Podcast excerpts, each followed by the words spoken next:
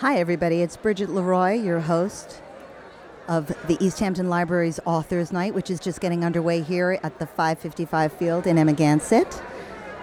We're here with WPPB 88.3 FM Peconic Public Broadcasting, Long Island's only NPR station. And we're going to kick off with the East Hampton Library's president, Dennis Fabzak, who is not looking at me right now.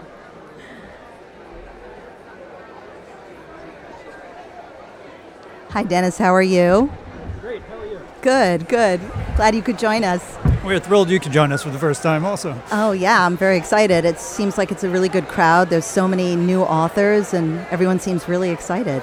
Yeah, we have a great author selection committee, and they've tried to have at least half of the authors be brand new authors we've never had before. Um, and, you know, AJ Finn and, and Lee Child are two of the most popular around, and, and it's the first time they've ever been at our event, so we're Are really they already thrilled. Are they already in the house? Uh, AJ is in the house, Lee is in traffic with a lot of other people that aren't here yet. That's right. But it looks like a really exciting lineup, and I'm really excited to, to talk to everyone. You have a good turnout tonight, in spite of the uh, Yeah. the weather. Yeah, in spite of the weather, uh, Seems to be you know, holding people off. are waiting at the gate to get in. Our pre-sales have been huge, you know, bigger than we've ever had before. But there are there's still room for people if they want to come now. Absolutely. We're on a beautiful property for the first time, 555 out Montauk Highway in Amagansett. We could fit probably 2,000 cars. Uh, and we have plenty of space and plenty of food. and this is the biggest your biggest event of the year. Yeah, this is our, our single biggest fundraiser of the year. Uh, we earn, this year we'll probably earn about 15% of our operating budget at this event alone. So it lets us do free things the entire year at the library. And people get to come, and the um, the books are donated to the library. That's and right, Then yeah. The people can buy them and have them signed by the different authors. You have over hundred authors this year. Uh, we About? have just about 100 authors. Yeah, we have probably 7,000 books that have been Wow. donated by the publishers. Uh, some of the authors brought extra books that they had laying around because they just jumped on the bandwagon of donating to the library and raising money, and we're thrilled about it. Well, that's wonderful. I'm very excited to be here, and it is filling up as we speak. It is. So uh, I think Dawn is going to be bringing me over a special guest very shortly. Uh, Mm-hmm. And wow, uh, the food, the food this year is also by the Swedish. Uh, Uh, the food is a whole combination. So we have Swedish stuff from culinary. Villa Italian Specialties, uh, John Papa's, we have sushi. Um, we have all kinds of stuff. I mean, it's, it's a real, we, we have a ton of food. and then what? And then uh, this ends, and then there's a whole bunch of the author dinners to Right, go so to. we have 26 dinners, each hosted at somebody's estate. Uh, each dinner has one or two authors as a guest of honor, and people have purchased tickets to attend dinners with the, the authors. Um, we Which raise one- about which a one are third you of our going to? funds. Um, I'm going to Ken Lipper's house, and he's hosting Wednesday Martin, oh, how wonderful! which is going to be a really I'm interesting going dinner. to Jackie Leo's for Patty Bosworth. oh, that's going to be great. so that'll be great, and I hope I have both of them up here to speak. yes. Um, and I'm going to talk right now with author AJ Finn. Great. So, Dennis Fabzak from the East Hampton Library, thanks for joining me. Thank you, Bridget. We have, we have one of our four big chairs, and Alec and Alaria are on their way. Hi, uh, nice to meet you. This is AJ Finn, who has his book, The Woman in the Window, which already is being made into a film. Is this correct? Yes, they started shooting last Monday in Brooklyn. That's amazing. and It's this is your exciting. first book. It is my first book, probably my cow. last. I No, know- no, no, not my last. Time to retire, live the good life. No, uh, tell me a little bit about it because I obviously I hear people like immediately go to the kind of Gillian Flynn. Yep, that's that's totally fair. It's basically a rear window for the 21st century, and our narrator is an agoraphobe, once a respected child psychologist.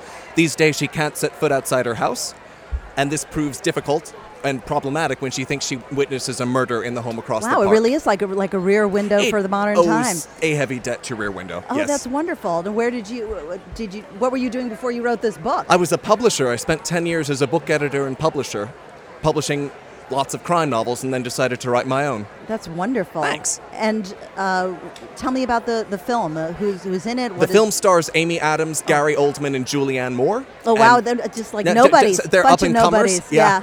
And it's directed by Joe Wright, who made Darkest Hour and Atonement and Pride and Prejudice, and it will be released next October, October 2019. Oh, that's so exciting. exciting. And are you working on something else now? I've got my second book. It was due several months ago, so I should probably start writing. Well, maybe not tonight. Not AJ. tonight. Tonight I'm going to be busy. Yeah, I Yes. think you're probably just going to have a lot of fun tonight with. Uh, and th- so obviously this is your first authors night. Have you been here before as a publisher? I mean, were you? I've familiar never with the been to event? this event. I've, I've come out to East Hampton every summer of my life. My parents live in Amagansett, but Oh, this that's is my great. first time at the fair. Wow, how exciting! It are, is. are your parents here? Like, are they going to be here? Like taking They will be pictures of you here, at the. uh, I- provided the weather doesn't keep them away. This is pretty miserable. Stop it! It's a beautiful, beautiful night. Oh, I is have that no what we're idea saying? what you're Right. talking about. Everybody, come out! It's beautiful, and there's tons of parking and food. It's very pleasant here. I will say that. Yes. That's wonderful. Well, AJ Finn, it's wonderful to meet you, and I can't wait to read your book. Thanks I'm so much really for having excited. me. Thank you so much, and congratulations on the film. Thanks. Bye bye. Bye bye. She's good. This is Bridget Leroy on WPBB 88.3 FM, and I've got David Itzkoff, who has written a book that so many people are talking about now. It's the uh, biography of Robin Williams. And I, I know that you've done lots of, of, of profiles as cult. uh, What is your exact title? At the Yeah, Times? I'm, I'm Culture a editor? culture reporter, Culture one of reporter at the several, Times. but thank you. And uh, you have written this book of, of Robin Williams. What was the most surprising thing wh- wh- while, you- while you did your deep dive, do you think? I mean, I think, uh, you know, getting to delve into his childhood, his upbringing, uh, and even the lives of his parents before he was born, because I think we think of most comedians as coming from often lives of, uh, you know, difficulty a- and, uh, uh, you know, Turning, dep- po- turning poison into medicine in yeah, a way. deprivation in some way. And and his life was not quite that. I mean, he lived a very uh, wealthy life as, as a child. Uh, You his- grew up in m- where in Marin County, or well, that's where he, he eventually moved to, but he lived sort of in between uh, Detroit and Chicago because his dad was an executive for Ford. And, you know, so they were living in the sort of the wealthy suburbs of those, you know, car cities. Right. And his, uh, you know, so they made a lot of money. His father traveled for work a lot. His mother was very into society functions. So he was living in, in mansions, essentially, but really by himself, even though he was popular at the schools he attended and had friends. I think he felt a lot of uh, solitude, a lot of loneliness, and and that uh, shaped exactly who he became. we're talking with Dave Itzkoff about his book Robin, which is a biography of the great Robin Williams.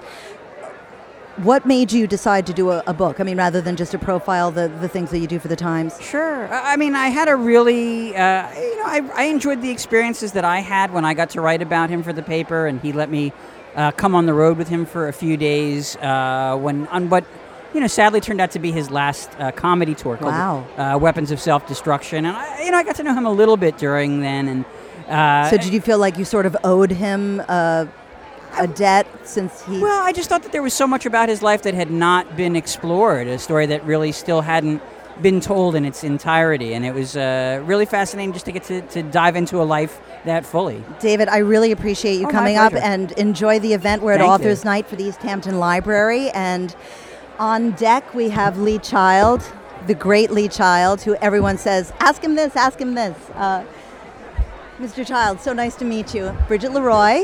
Hi, Hi, how are you? pretty good, thanks. How are you? Good, good, good, good. And this is your first time here? It is. I think it's my first time. Somebody said it's nice of you to come back, but I can't remember being here maybe years ago, yeah. I think one of the most interesting uh, things that I find is that you didn't start writing until you were 40. Yeah, and I think that's something that everybody should do. You Yeah. know, it's a tough thing. I- Occasionally you get a novel from an 18 year old or a 20 year old or something like that, but it's really just a pastiche of something, and there's never a second novel. You know, you got to fill the tank, you got to live a little bit. That's what I love about writing. Not only can you, but you should do it later in life. Uh, we're speaking with Lee Child about his book, The Midnight Line. Uh, Lee, uh, another question I have why do you always start on September 1st? We're, we're coming up to a deadline for you. We are. I've got to get an idea pretty quick. It's because that's when I started my first book, and so It's kind of a superstition. Yeah, it's partly superstition, but it's also partly logic. If you are going to publish a book a year, you got to write a book a year, and you got to do it. You know, you got to get down to it. And just a, a last question uh, uh, but that I think everyone is really curious about why did you decide to make your protagonist, Jack Reacher, American?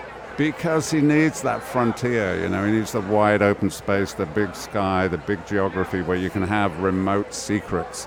And Britain, sadly, there's a lot of things going for Britain, but that's not one of them, you know. There's no remote spaces, there's no emptiness, there's no secrets. Yeah. Well, it's, it's it's a very populated small isle, isn't it? It is, and if you look at the fiction coming out of Britain, it's it's very internal, very psychological, true. and uh, it's either in a couple of streets or in somebody's head, which is great. I love that. But you know, I, I- what I wanted for myself was the big geography of America. Okay, um, Mr. Child, it's been wonderful to speak with you. Real Lee pleasure. Child with his book, The Midnight Line. We have our honorary chairman is on deck, Alec Baldwin. Ma- Ma- Michael Lally come? Yes, please. Ilaria come? We've got Yes. a big crowd of Baldwins and You're Lally. gonna share. The, you're gonna no. You're gonna, no no. You're gonna share this chair with me. Come over here. But you need to be over here. Okay. never mind. Oh. All these mics are hot. These three. Yep. Okay, great. Here we go. Absolutely. As soon as Michael Michael sits down, I'll get the Have a seat, Michael. buddy. Hi, Alec. Hi, how are you? Another great event. How are you feeling? I feel awesome. I want to talk to you about that later. Yeah, it's later. Uh, yeah, yeah, no, seriously. Not I feel now. amazing. Hi, how are you? It's so good.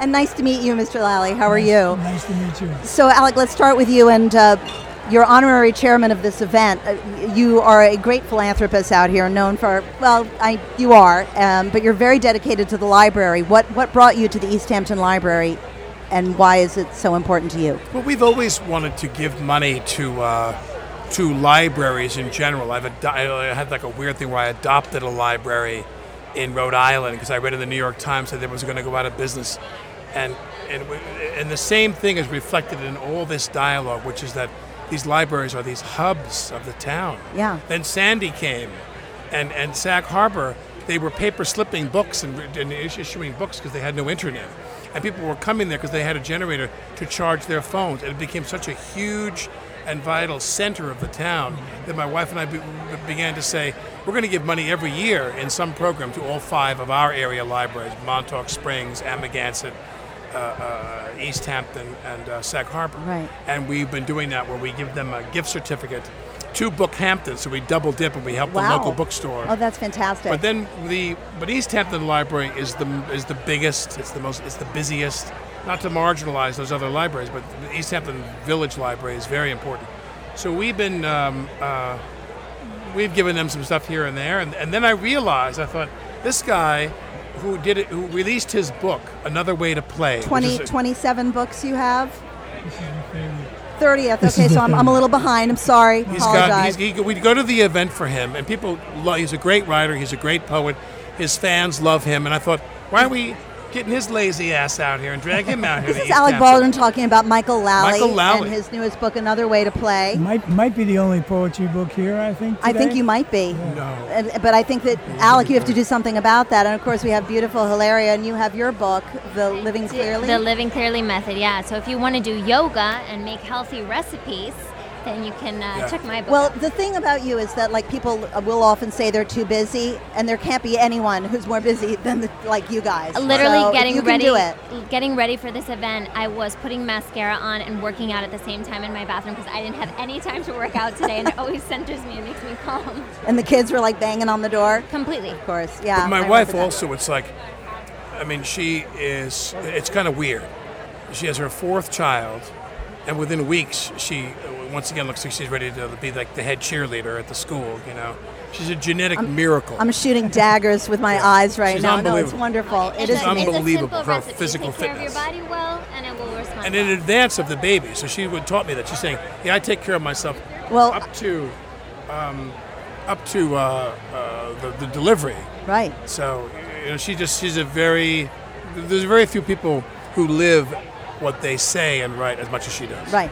And tell me about your book that you're here with, the the Trump. We can't spell America without me. Well, we've already heard enough about Trump. I want to talk about Michael Lally. Okay, we're talking Another about way to Michael. play. Uh, Well, this I is looked through published this by, and some uh, of the po- uh, I- Wisdom seven stories. you have to- Seven Stories, w- www.sevenstories.com for Michael Lally's latest compilation of his poetry. Now, how did and my you book get- is a Trump parody. How did I what? now, how did you how did you hook up with Michael? I mean, how Him? did, Oh, I've known him back. Uh, we A were in million World War years. II together, see? yeah. Ah, Sure you he, were. uh, he he he he helped me out one time when I was starving poet and rented my one of my kids' rooms. I was a tenant in his house in Santa Monica. Yeah. so you owe him. Yeah. You Oh, he- skipped out- you he skipped owes- out on the rent, no, Alec? I owe him. He No, was kind I enough owe to help you. me. That's Yeah, wonderful. he used his per diem to Well, I don't want to Help keep me you guys pay my because you're going rent. to be swamped with fans who are We're gonna probably sign already books. lined up. But I can't thank you all enough, and I hope we get to see. Thank know, you. Eric and I have a house out here for the winter in Amagansett. No. Yeah, totally. Now, why'd you come out here from uh, up, up Island? Well, I'll tell you later. Okay, oh, there's, there's- there's a couple stories I need to hear. I'll tell you guys later. but we're gonna Orthopedic see you. stories, everything. Yes, yes. All right, mwah, bye. we'll Mwah. see you. Great seeing you, Alec, Hilaria. Oh, oh, that's our wedding ring. Thank you.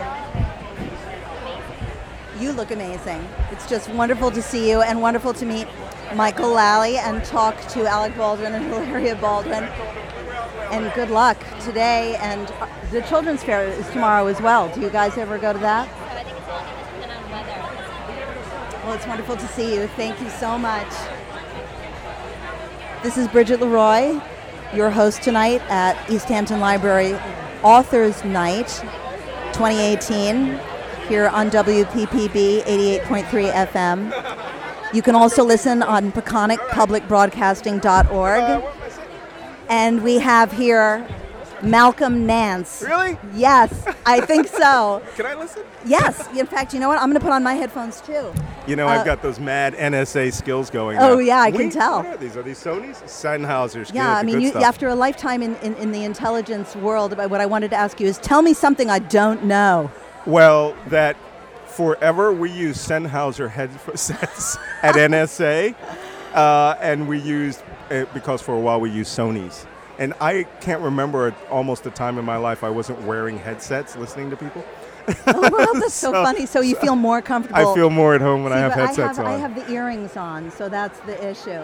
So tell me, I mean, tell me about this book. I know you are one of the hot, hot people that people want to see today. Yeah. So tell me a lot of, uh, you know. Well, that's a about the- bizarre thing. No, What- I'm telling you, No. out here in the Hamptons, everybody was like, I want to get the Malcolm Nance book. Well- I live out here, and that's well, what they're well, you know, I'm, I'm, I'm analyst on MSNBC. I'm Right. terrorism analyst. But two years ago, before the election, I wrote a book called Plot to Hack America, and that was written in five weeks. It was delivered on September 23rd. Uh, was published actually on September 23rd and available online.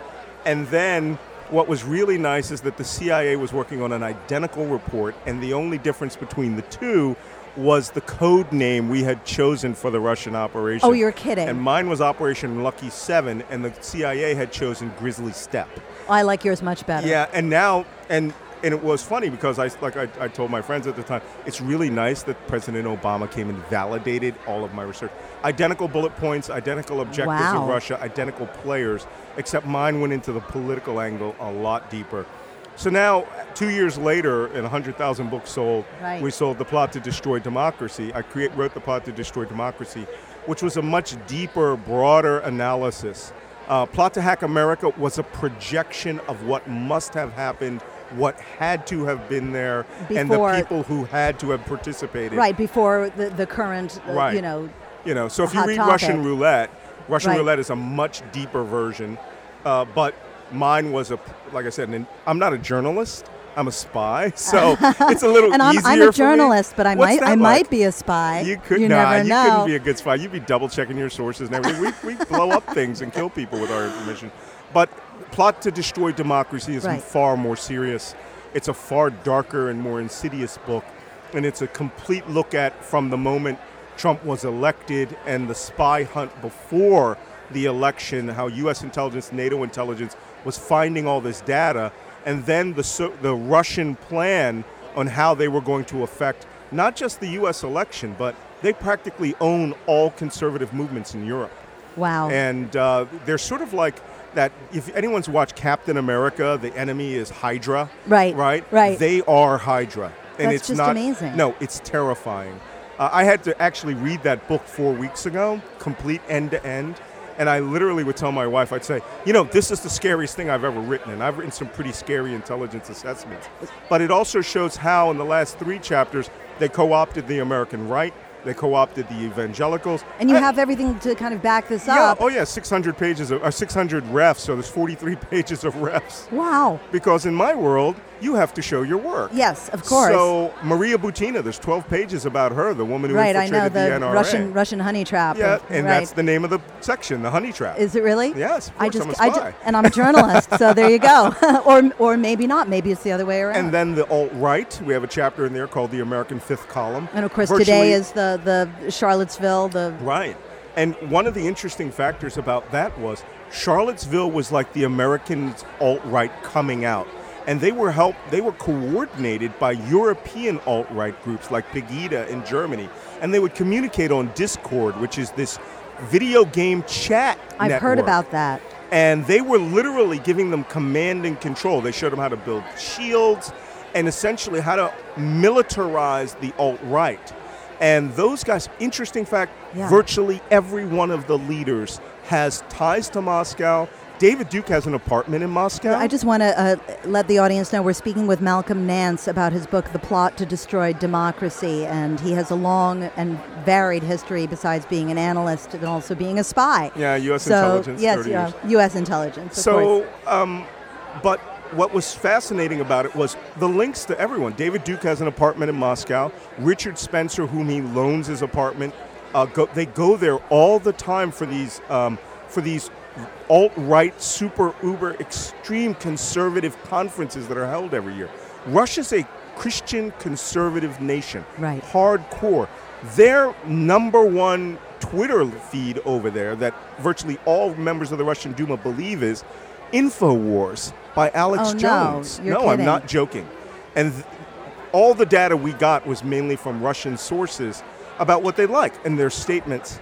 But most importantly, they created a strategic um, framework around American conservatives and around Donald Trump. Now, are they doing this w- without the main players knowing? I mean, are they able to infiltrate how much how much innocence that you is have being? to remember when Barack Obama was elected, within a year, the, the right had turned so hard against him that they were making analogies that Vladimir Putin was a stronger, better president. Right. Trump tweeted about that extensively in 2014, right after the invasion of Crimea.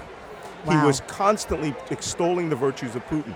But Trump had already been co-opted. He had he had gone to the Nobu restaurant in 2013 during Miss Universe, and he sat for two hours with the 12 richest men in Russia. And when he walked out, he walked out spouting the Kremlin party line, the dissolution and, and unnecessariness of NATO, breakup of the European Union, and ending all trade pacts of the United States. And he was a blank slate before he went in. It was just you know grabbing girls Right. and you know and right, and- right. and- by the yeah. yeah, and committing of adultery with his wife. When he came out, that was his foreign policy platform. What's most important to know is the Russians have a strategic intelligence doctrine they call perception management or reflexive control, where they build a framework of information around you so that you, th- they actually call it get steering your decision making algorithm to where whatever you do and say, you're doing it within their framework Well, if- to benefit them. And in, at first, they had to start a process where people didn't trust what Yes. they saw or heard. So you have to the, the- knock down the, media- underpinnings of belief. Yes. Right? You have to create, and Putin did this to his own people. You have to create a, a, a, a nebulous cloud where truth and reality can be fre- can be shaped. And again, this stuff has been developed by the KGB in the 50s, 60s, and 70s, but only social media was fast enough to make it effective. Right. You didn't have to buy 500 printing presses or pay off 600 journalists to get one story in No, the AP. just put it out there and uh, it goes And- viral. Right. And despite some things from my, you know, my detractors like Glenn Greenwald say, um, the KGB and the FSB are the exact same organizations. All they did was one guy in maintenance came down the next day with a screwdriver, removed KG, and put up FS, and they didn't stop working. Did exactly Everything's status the quo. same, but the president of their nation is a former KGB officer who was in his late 40s when he stopped his career. Uh, Malcolm Nance, it's been an absolute pleasure and enlightening, and uh, love the fact about the earphones. Yes, well- I hope we run into each other again. Honestly, I do. And You're having dinner. You have a your dinner was sold out like almost first, I think. So What? uh, that yeah. Alec Baldwin guy? Oh. didn't I make know. me? Well, you know, we are, we're all kind I of wanna used go to to him out his. there. anyway, right. thank you so much, and uh, I'm going to let you go back to your table. It's been lovely to meet you, Good to and meet you, too. congratulations on this amazing book and Thank all you the very much. information. Thank you. Bye-bye. This is Bridget Leroy on WPPB 88.3 FM, Peconic Public Broadcasting.org. And we are going to now go, I think, to Indaba Mandela, who I met beforehand, and I'm very grateful that I get a chance to are you? sit Good and from talk to you. here for If us? it makes you comfortable, please do. Now, you are Nelson Mandela's grandson. That's right. And you've written a book about it. I have. And you're here in East Hampton. I am. All of those things are correct. Yay, I'm batting a thousand. Yes. So obviously the first question is uh, what what was it like having Nelson what was your first memory, I guess? Uh, Well, the first memory was when uh, we went to meet him in jail, uh, when he was still in prison. Uh, my parents told me we were going to go meet him in jail. So, as an eight year old, I had a typical image of what jail would be like uh, concrete bars with lots of security and dogs, etc. But when we got there, it was nothing like what I had imagined, you know. Uh, it was a normal house, a pretty house, a house better than the one I lived in. There was Wow. a swimming pool. I didn't have a swimming pool. Uh, there was a chef who watched the never ending story. I mean, it was such a pleasant afternoon. And of course, we met the man himself, who was such warm, uh, tall, handsome gentleman who was keen into what are we studying and what was our favorite subjects. And that was the first time I had an idea of what I wanted to do when I grew up. Which was? I told myself, when I grow up, I want to go to jail. yeah. and then you, you worked very hard at that. No. no, tell me about the about the book and about the uh, So, you Your know, the journey. reason why I wrote the book is obviously this year we are celebrating 100 years of Nelson Mandela. Right. And I wanted the book to really speak to the younger audience, uh, for them to relate to Nelson Mandela, not so much as a president or this revolutionary icon, but as a grandfather.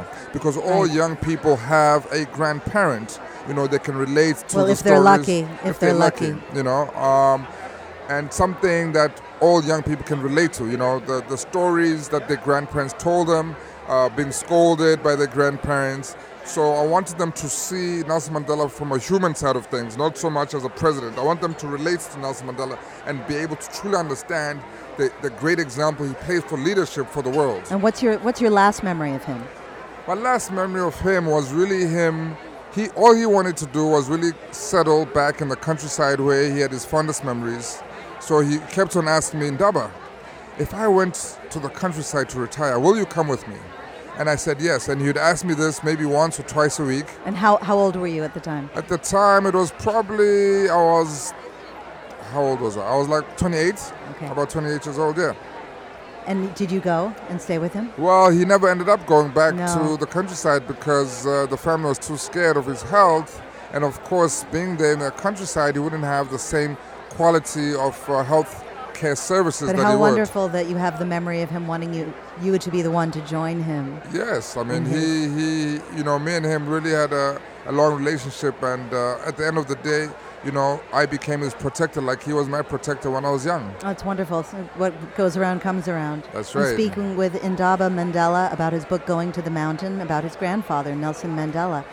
Thank you so much for coming and Thank talking to you. me. Uh, It's already very busy, I'm sure. You're getting a, a big crowd over there. Well, not yet, not yet, but Oh, I'm you will. Mm, definitely hoping for. Even since you've just been here, the place has doubled with the, the people who've come in. so- Amazing, amazing. Thank you for Wonderful. having me. I Thank really you. appreciate it. I appreciate so much you coming over and talking with us. Thank, you. so much. Thank you. So this is Bridget Leroy at WPPB 88.3 FM, PeconicPublicBroadcasting.org, and I have now coming up to talk to me, Patty Bosworth. Come on up, and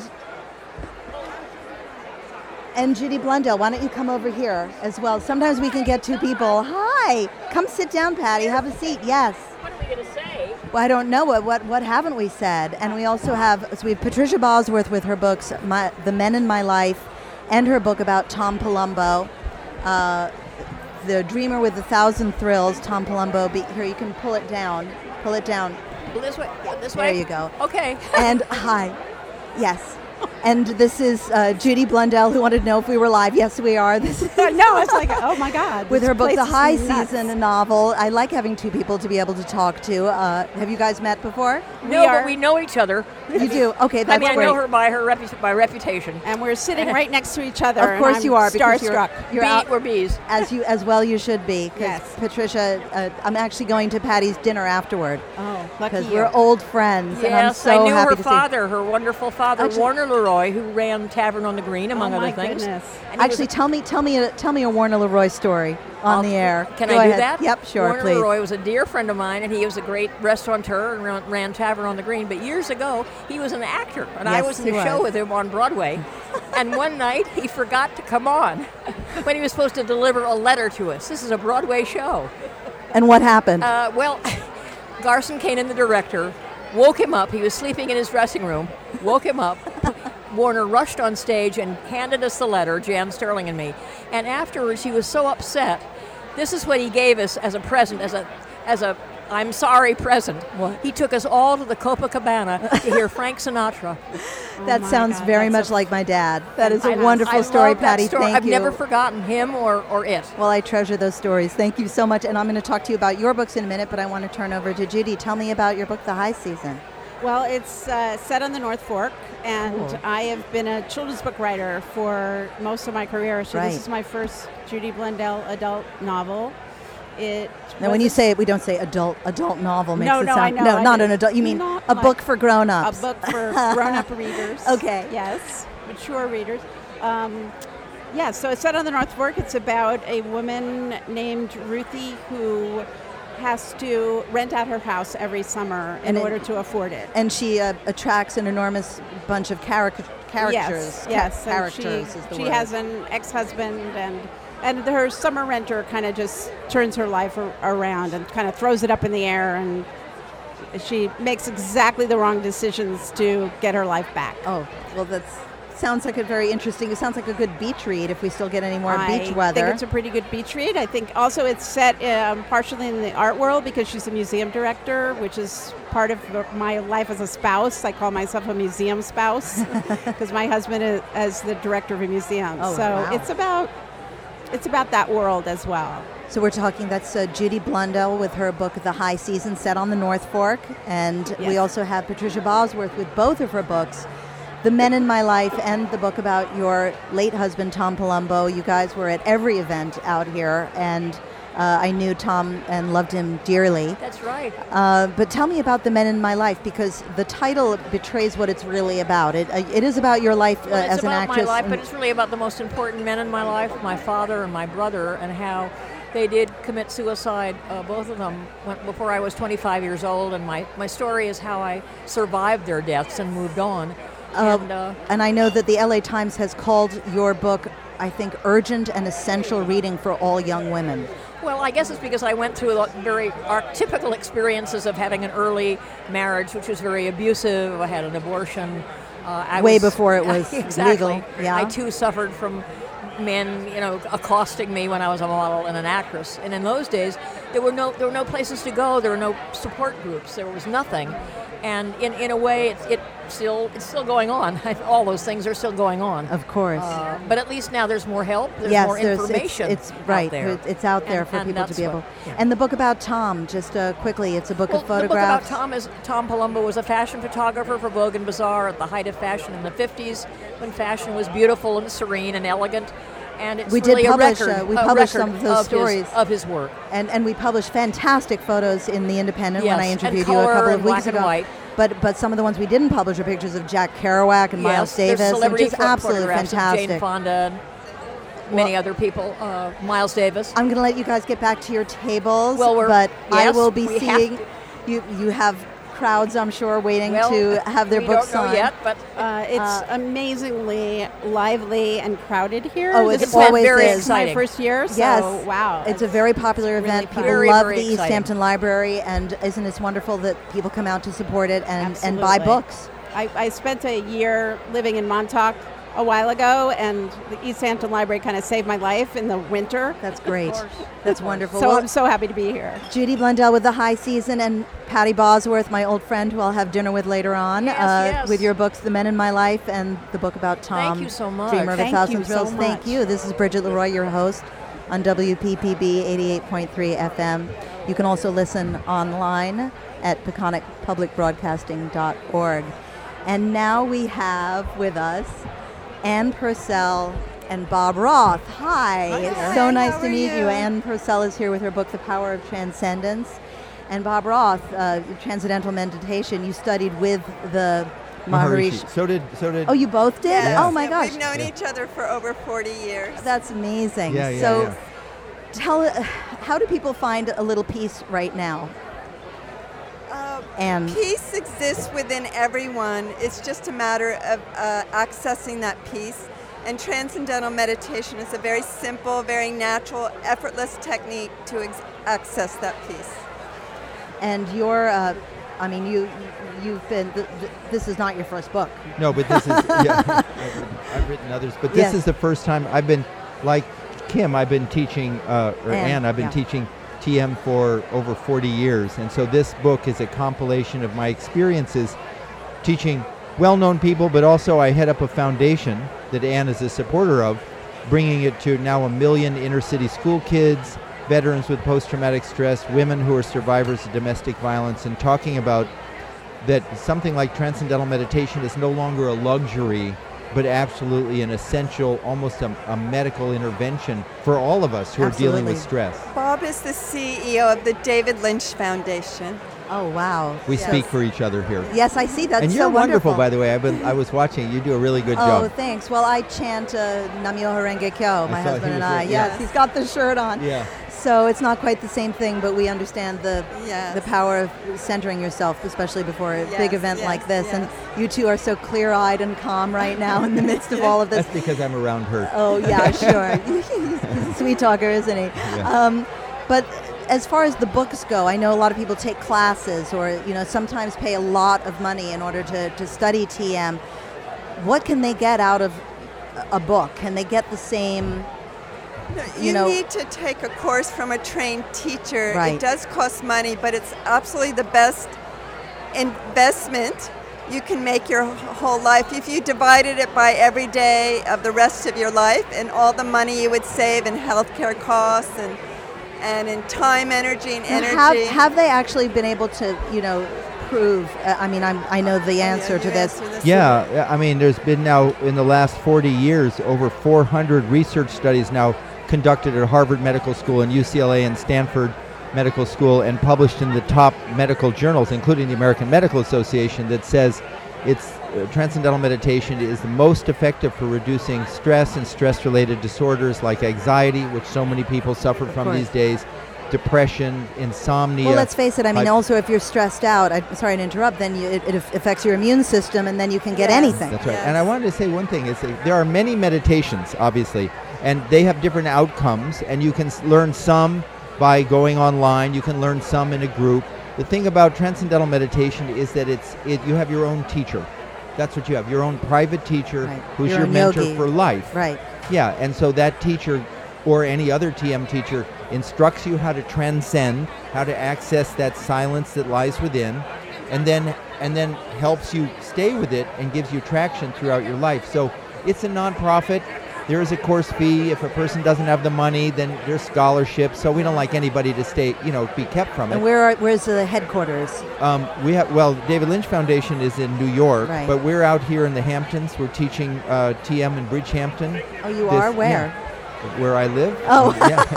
but you can you can email me at bob at davidlynchfoundation.org. Okay. Bob at davidlynchfoundation.org, and if you're interested in learning, then you can uh, do it. And this is Bob Roth with his New York Times bestseller, Strength in Stillness The Power of Transcendental Meditation.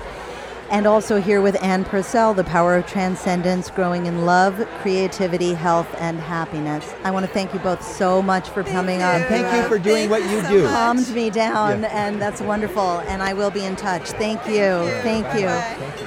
So it's Bridget Leroy here with Kyle and Kelly at the radio table for WPPB FM.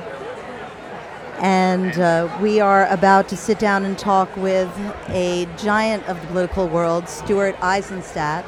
Can I wear this? Yes, please, if, if it makes you feel comfortable.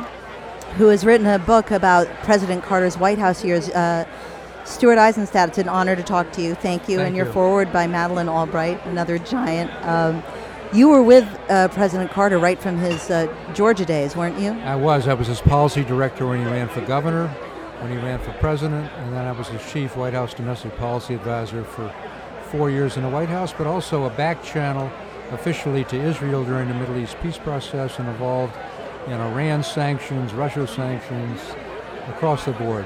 So why write this book now? I wrote the book now because I feel like all eyewitnesses are getting older, and before history's verdict is indelibly sealed, looking at him as a failed president, I think it was important to write a reassessment. I don't shirk from looking at his faults or mine Iran, inflation, inexperience by himself and his Georgia mafia, and inter party warfare with Ted Kennedy. But they have overshadowed enormous accomplishments at home and abroad energy, the environment, ethics, uh, making the new vice presidency a real office, Camp David, human rights, China normalization. Well, now he's thought of as being a, a hero. I mean, a- Well, he's thought of as being an excellent former president, and what I want to do is reassess his presidency to look at the full person and to see it as an honest and candid book. It's gotten great reviews by the New York Times and Washington Post and National Review because it is an important reassessment, but it's honest about mistakes as well as successes. And I didn't want the failures, and we had them, to overshadow the enormous positive impact that he had at home and abroad. well, I can't thank you enough for taking the time to come up and talk with me. This is a, looks like a, an exhaustive study and one that comes from your heart, clearly.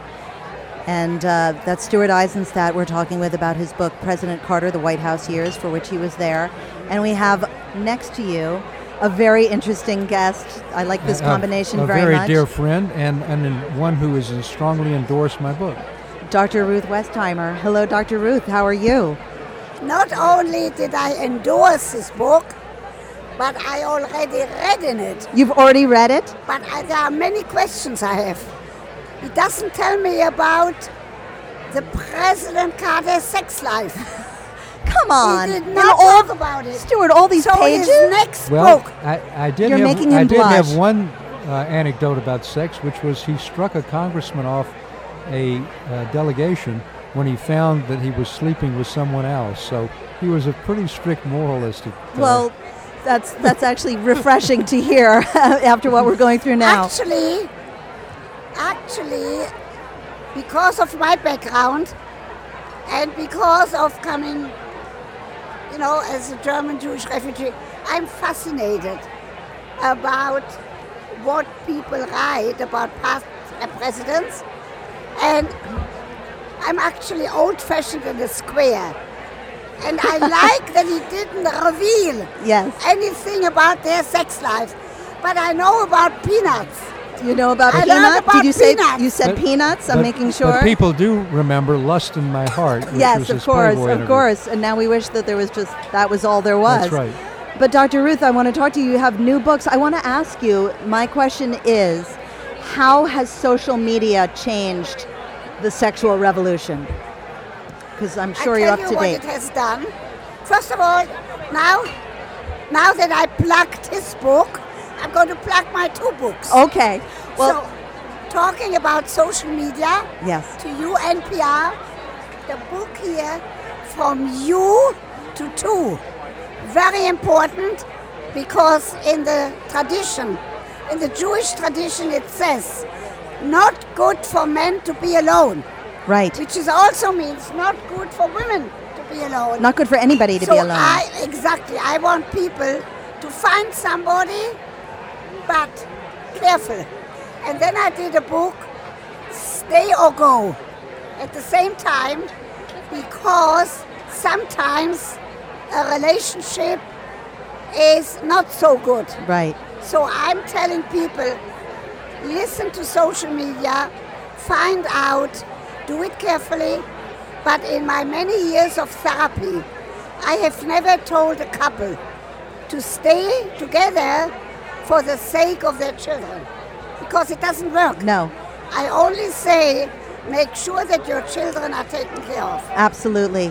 Well, I can't thank you both enough. Uh, it's wonderful. I'm going to let you go back. I'm sure you have crowds of people waiting for to sign We your. have to work because we have to sell books so that the library is going to make a lot of money. Yes, and, it's, And this is guess all about what? the East Hampton I Library. wanted to tell NPR that I just turned 90, but I love this man and I'm going to have dinner with him tonight with 30 other people. Oh, well, you are both very lucky to have and each other. Bunny Kenneth. Okay, thank you so much. Stuart Eisenstat with President Carter. He just kissed Dr. Ruth Westheimer's hand and Dr. And Ruth the- Westheimer. And we have on deck here one of the great, great writers, Mr. Robert Caro. This is Bridget Leroy, your host on WPPB 88.3 FM, PeconicPublicBroadcasting.org. Bridget Leroy from The Independent.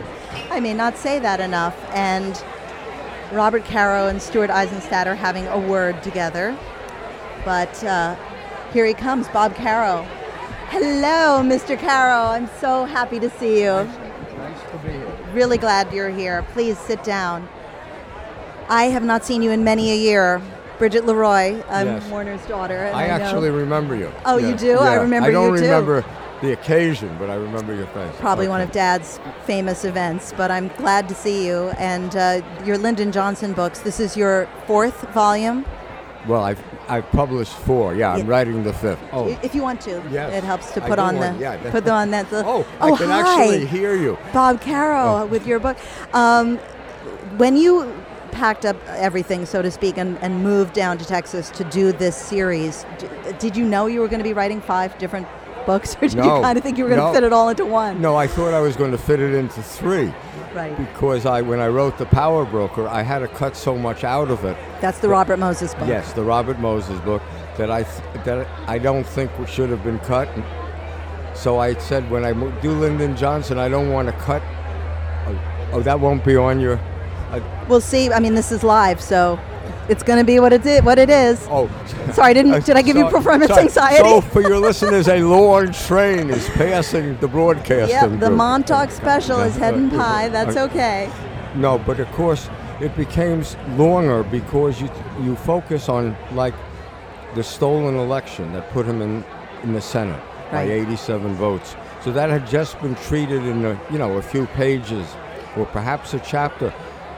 But stolen elections are a big part of American political history. And I said, I want to take one stolen election and really show what a stolen election is. And that took almost the whole book. Wow, that's Yeah. amazing. Now I understand about this most recent one. This covers the uh, Kennedy assassination, and I've heard the New York Times say that it is the most chilling and and realistic version that uh, just about has ever been written.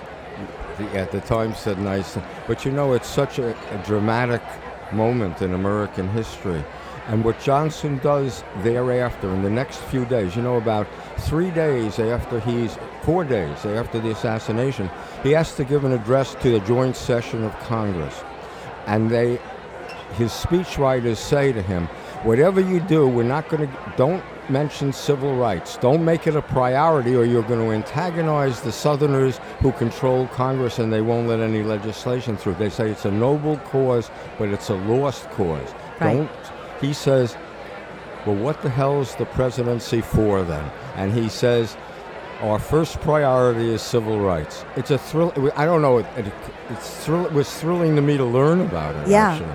And what what drew you to, to writing about LBJ? Uh, it, there was the stolen election, but Well, ab- in general, it's Yeah. because I'm interested in power. Well, my books, each one is about Lyndon Johnson and another aspect of how power works. Right. And the presidency, I wrote a book called Master of the Senate. That was like a whole new world. I had no idea how the Senate really worked. And to tell you the truth, not many people did. yeah. So Mm-hmm. you were you- you're going through s- uh, your own self exploration while you write these. Yeah, it- absolutely. People say, why does it take you so long to do the books? You know, I, when I did the Senate thing, I said, nobody understands this, including me. Right. And on the first volume, I said to my wife, Ina, you know, we're going to have to move to the hill country because I don't understand these people. It's so barren and lonely and isolated. But there. Ina is also a, wo- an incredible historian. I Ina, mean, Ina writes the most wonderful books on France. Yeah, and I sh- so when we were in France, I chauffeur her around and carry her book bag. Yeah, and when you're in Texas, she we, we, she helps. Well, Ina does research. She's the only person. I always say other historians have teams of researchers, three or four researchers. Ina is the whole team. She's the only person beside myself who's ever done research on these books. Now, what did you think of the LBJ film that came out last year? To be honest, I didn't see it. I didn't either. I was hoping you would elucidate and enlighten me, but uh, I'm speaking with Robert Caro, the author of The Years of Lyndon Johnson, the, pa- um, the Path to Power. And there's another volume that you're now, I assume, hard at work on. Yes. And what's the last? It's going to be the If this. that takes him to his death. It's To the his rest of his presidency. It's Viet, you know, it's it's at the moment that he passes Medicare, he's planning to escalate the Vietnam War. So he passes all these great social welfare programs. 70 education bills, Medicare, voting rights, Medicaid, civil rights, and then it's all swallowed up by Vietnam. Of course. Yeah. What is the most um, surprising thing that you've discovered, maybe about him personally?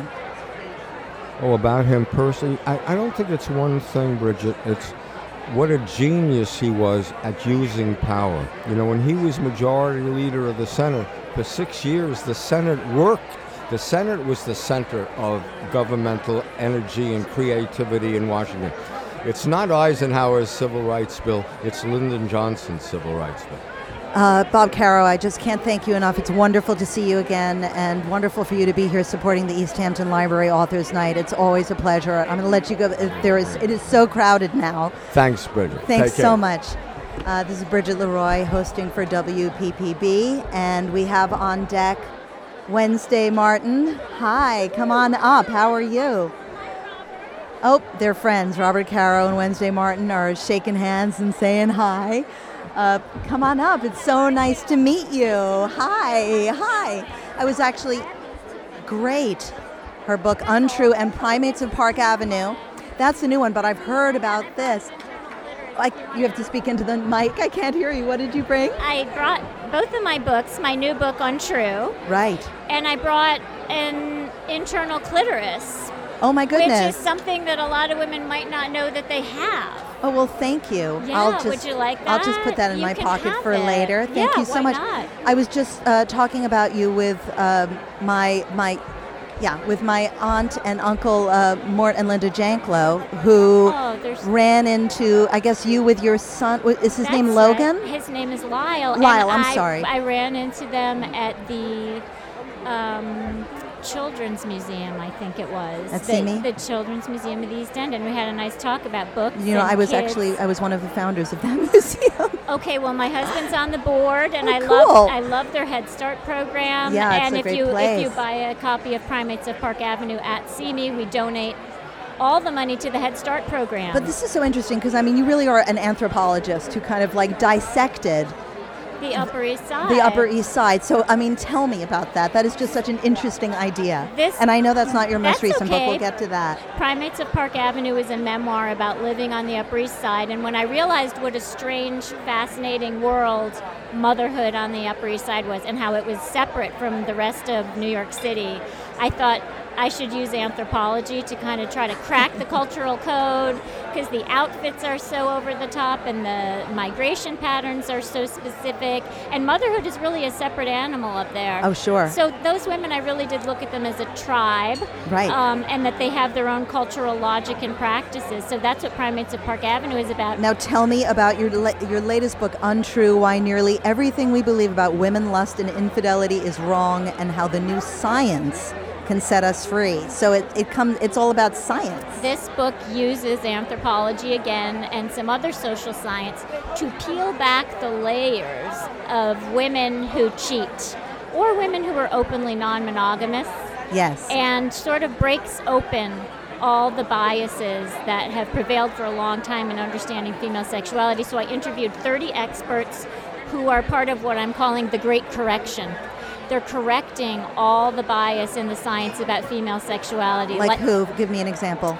um, well, one of them is the sociologist Alicia Walker, who has studied female infidelity. One is Marta Miana, who has studied the reasons women might seem to have lower desire than men. Um, one of them Do you is, think that? Do you think that they do? The women I have do lower desire not. than I men? do not. What what these scientists are learning, who are part of the Great Correction, and what they're trying to help people understand is that when we measure libido correctly, women's libidos are every bit as strong as men's. So all kinds of myths about female sexuality are being rewritten, and I'm crossing that science over for women and men who aren't scientists and who can benefit from it. That's amazing and wonderful. And you're such an amazing and wonderful person. Are you- And Ken Lipper is doing your dinner tonight. Ken Lipper's doing our dinner tonight. Anybody who buys a copy of On True at the tent today and shows me their pre-order because it's not available until September 18th. But if you pre-order it today, I will donate every dollar that somebody spends on a pre-order of On True in the tent to the library. Thank you so much, Thanks- Wednesday, and I'm thanks for so having happy me. to meet Great you. to see you. Great to meet you. Wonderful. Thanks. So that's Wednesday Martin with her books Untrue and Primates of Park Avenue. Oh my gosh, thank you. Yes, absolutely. Uh, thank you so much. And we have on deck two authors.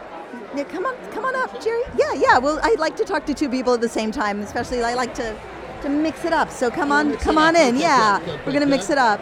We have uh, Jamie Brenner with her book The Husband Hour, and we also have Jerry Curatola, dentist to formerly the dentist of the Hamptons, now dentist of the stars, for God's sakes. Back to the Hamptons. I knew you when. but first, uh, let's have a word with with Jamie. Uh, tell me a little bit about this book. I know that it's um, em- an empowering book for women. Yeah, th- so the husband hour is about a woman who loses her husband, runs to her family beach house for absolute privacy, and instead is followed there by her mother, her sister, her father, of course. But she's also tracked down by a documentary filmmaker looking to tell her husband's story. Right, I have heard that there's a, a huge amount of interesting characters that kind of surround this woman who's just newly widowed, right? Yes. And of course, the one thing she wants to be left alone is the last thing she gets because that's the stuff of great fiction, right? And this is Jamie Brenner with the Husband Hour.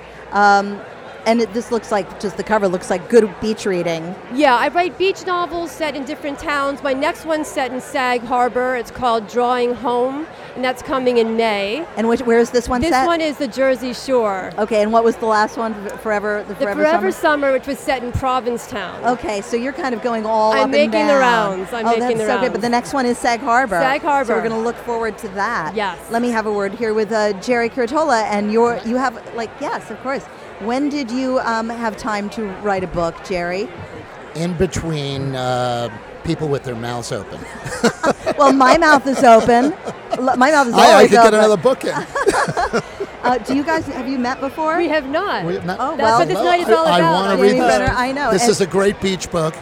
yes, it is. And Jerry's book is uh, Jer- Jerry is a dentist, but also a, like a, now is opening a wellness center in East Hampton. I'm a biologic restorative dentist. So, biologic means, well, it used to be like holistic, but you know, there's so much toxicity that starts in the mouth that affects the whole body. So, the mouth is sort, sort of a mirror and a gateway Mm-hmm. uh, to health in the whole body. And there's everybody's doing their detox, their. Uh, sure, they're they're they're detoxing their their body, Yeah, their and- and liver, they're, and you know, they're and not there's- thinking about their mouth. And a lot of even a lot of a lot of physicians are treating the body as if the mouth is divorced or Mm-hmm. like something separate.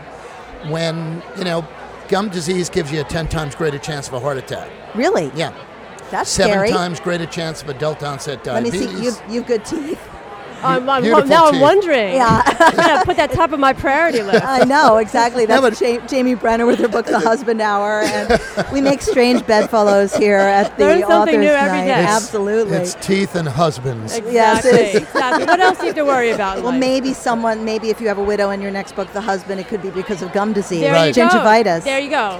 You have to Or talk to dentist- Jerry. Textbook dentist- problem solved. so dentists, um, you know, dentists are crazy. They they uh, they had the highest rate of suicide for many years. Really, I thought Yeah. it was um, psychologists or psychiatrists because they have access to the drugs as well. Ah, no. And now dent- it's dentists. probably. Dentists had the highest rate of suicide and the highest rates of depression, neurological problems, but they work with something that still exists that I talk about in the book, mercury. Right. Which- mercury Mad and as a hatter. silver, they call them silver fillings. They're 52% mercury. Mm. So they're not silver, they're really silver colored mercury fillings and and they're toxic. So dentists work with this, they stick a drill in it, they take them out unsafely. So we talk about all that. We talk about nutrition and I even have so this book is all about the mouth is a source of chronic low grade inflammation. And that affects everything from Alzheimer's to colorectal cancer. it's And really amazing, isn't it? I mean, if Yeah. you, you think about this, I mean, I'm Jamie clearly Brenner wor- has her I'm mouth clearly open. worrying about the wrong things. No. So I have got to get my hands on this book because But not only that, Jerry has invented a new toothpaste Yeah. that is Revitin. Yeah, I mean, I- I and it, inve- I mean, this is so cool. Seriously, So I, I invented the toothpaste that is the opposite of what you've been told your whole life. Kill germs in the mouth, you gotta Yes. kill bacteria, Yes. oil pull, charcoal, da da da da da. Whether it's natural or synthetic, killing bacteria in your mouth is like killing a coral reef protecting an island. So what you, is- so what what's you different really about wanna do, like Revitin? I was on the Martha Stewart show oh, years ago, and I was developing this, and uh, and I said, Martha, you know, toothpaste was invented by soap makers hundred years ago in the 1970s. Um, we started putting bug killers in, you know, like Listerine, kill germs Right. on contact, and all this. And uh, I said, that's time for doctors to get out of the pesticide business. And what I'm promoting is organic gardening for the mouth. We're talking to So- uh, Dr. Jerry Curatola, DDS, who is uh, Hampton's personality and back with a new Resident. wellness center. And we're talking, or, or listening rather, with Jamie Brenner from the Husband Hour. who now knows she's doing everything wrong No, when but it comes isn't to her amazing- teeth. no, but what I want to know, and uh, Jerry, is what's the difference? Because people don't know between a prebiotic, which is what your toothpaste is, and a probiotic. That is a fantastic question.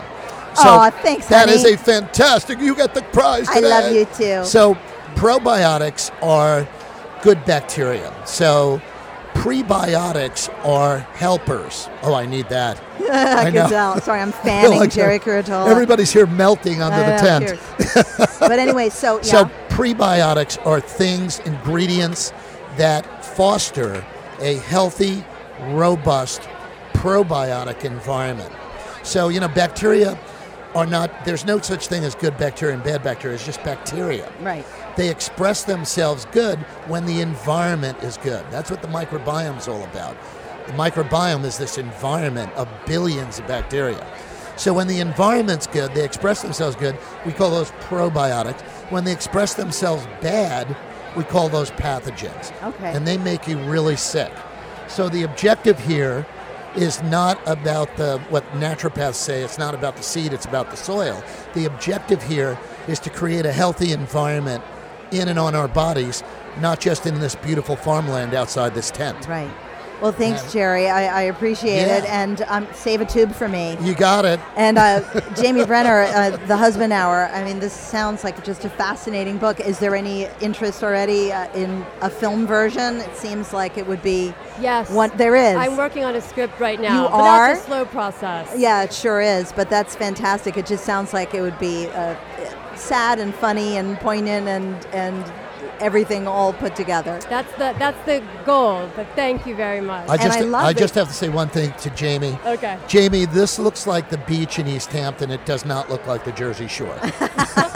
well, maybe just like a little teeny bit Much- if you squint. Much not right. I think that's a misconception about the Jersey Shore. It does look like the Hamptons. yeah, a little, it does. I'm going to It- stand a by little that. bit. I mean, A I've been little down to bit, like if you're Seagirt smoking something and you know. However, however, with the You're drink so in your bad. hand, I'm sorry. Oh. I well, know, it's I'm been not wonderful. fair to I'm- the Jersey It's Shore. really filling up, guys. So I'm going to let Yeah. you go back and All right. sign Thank books. you so thank you much. for Thank you. supporting. Wonderful, wonderful, Bridget. Thank you so much. Jerry, great seeing you. Thanks, It's so Bridget. nice to meet you, Jamie. You I hope I too. see you again. And thank you for supporting East Hampton Library's Authors Night. We're here with WPPB, 88.3 FM, Long Island's only NPR station. You can listen online at beconicpublicbroadcasting.org.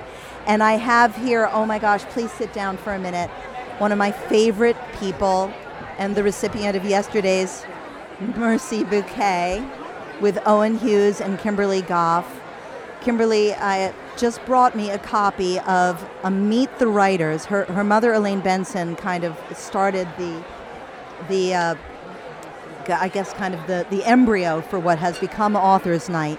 Oh, Elaine, it's, and she's brought me a copy of Meet the Writers, The Steinbeck Project, a book. Uh, this was when it was um, a. Uh, a fundraiser for Southampton College for the writers program, right? For the library and for the writers' room, for the John Steinbeck Writing Room, Right. which welcomed all the authors to come and use the facilities to write whenever they wanted to get out of their private spaces and into a place where they could be isolated and have nothing to do but write. It's such a wonderful cause because here we are in this room with over 100 authors signing their books, and I'm here with uh, Kimberly Goff. Uh, so, what is it like when you come to see this? Does it remind you of, of your mom in those days? Actually, I think you'll laugh. Uh, a pair of tickets were offered on 88.3 on the radio. Yes. And I called in and got the tickets. Oh, you did not? I really? did. Oh, that's so great. and I, love wanted to it. be here. I knew you were going to be the commentator, and I definitely wanted to come, and I have not come to this in the past. Are you going to one of the dinners as well? No, I You're am. but you're going to get some books signed. Of course. I'm, and I was so happy to come I'm so because glad all you're these here. years I've heard about it, and at one point it was talked about that I would come and talk about the history, and it's never happened. oh, I'm so glad you're here now. So, so. Well, it's all about you, love, because I wanted to see oh, you. Kimberly, that's so sweet. Uh, I, I just remember going to these, and it was it was the kickoff to the summer. I mean, that was the beginning of the summer It season. was the official opening, and I'm wearing the jacket that my mother wore most of the you years. did. Oh, how wonderful! So it's like Elaine's with us right now.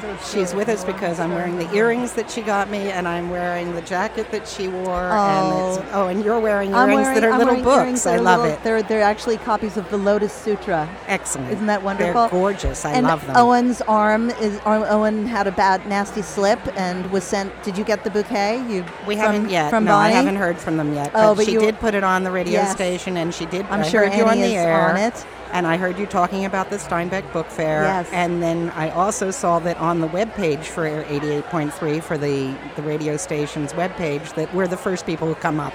Yes, I saw that. That's So, wonderful. Really adorable. And we also have here with us wonderful Helen Harrison, who's the director of the Pollock Krasner House and Study Center. So glad to have you here. Thank you And so she has a much. new I'm book. happy to I- be here. I know. I keep putting my hands on the this literally. So it's wonderful to see you, Kimberly. Uh, this is a book that I mean, you have yes. Please put on the headphones, Helen. Okay, thank you so much. Sorry, it's a little bit of mayhem here. Hi, Helen. It's supposed to be. I know. It's wonderful. All these people are here to support. group- But there's people of all ages, shapes, Mm. sizes, colors here, and uh, this book has a very, very local bent to it. Absolutely. This is set today, August, Saturday, August 11th, but 62 years ago. Which is the day? The day Jackson Pollock was killed in an automobile accident. And it's just a weird coincidence that it happened to be Author's Night on the same date at which the book is set. Well, he must be here, wa- looking, watching I over you. hope not. Uh, Helen, tell me about uh, how long have you had the idea for this book? Well, I have I mean, you've been. written- How long have you been at the Pollock Krasner oh, I've House? been at the Pollock Krasner House for 28 years. Okay. And I obviously have read all the biographies and I know the story of the car crash very well. Of course. But I had written a previous mystery for which I invented two New York City police officers. Right. These are fictional characters. And I, I really liked these people and I thought, let's do something else with them, bring them along to like the next step. And the next step was from the 1940s into the 1950s. So I thought, well, let's bring them out to the Hamptons and see what kind of trouble I can get them into. And it just kind of evolved naturally from that. And Helen's book is called An Accidental Corpse, and it is about uh, Jackson Pollock's car crash and the body of the girl that Right. was also in the car with him. Yeah, there, there were two women in the car with him. One was his mistress, Ruth Kligman, and another, the other one, was her friend who came out from the city just for the weekend, and her name was Edith Metzger. And she was also a fatality in the crash. But, but was she actually dead before the car crashed? Now, is that is that fact or is that fiction? Well, you got to read the book to find out. you are a good salesperson, Helen. I appreciate that. Is Roy here tonight too? No, he will Oh. be joining me later at the dinner party, but uh, he's not within the tent. And now, who's who's hosting your dinner? Sandy and Steve Pearlbinder in Sagaponack. Oh, how So, wonderful. Uh, they got a beautiful home. Oh, that's great. Well, I always love seeing you, and and you do such an amazing job. And we actually uh, ran a story recently about the parking Right. parking issues that are going on with the Jackson Pollock House. well, we're We've seen a worry- little- working on solving those Good. issues, and we have a lot of community support, so I think it will all work out.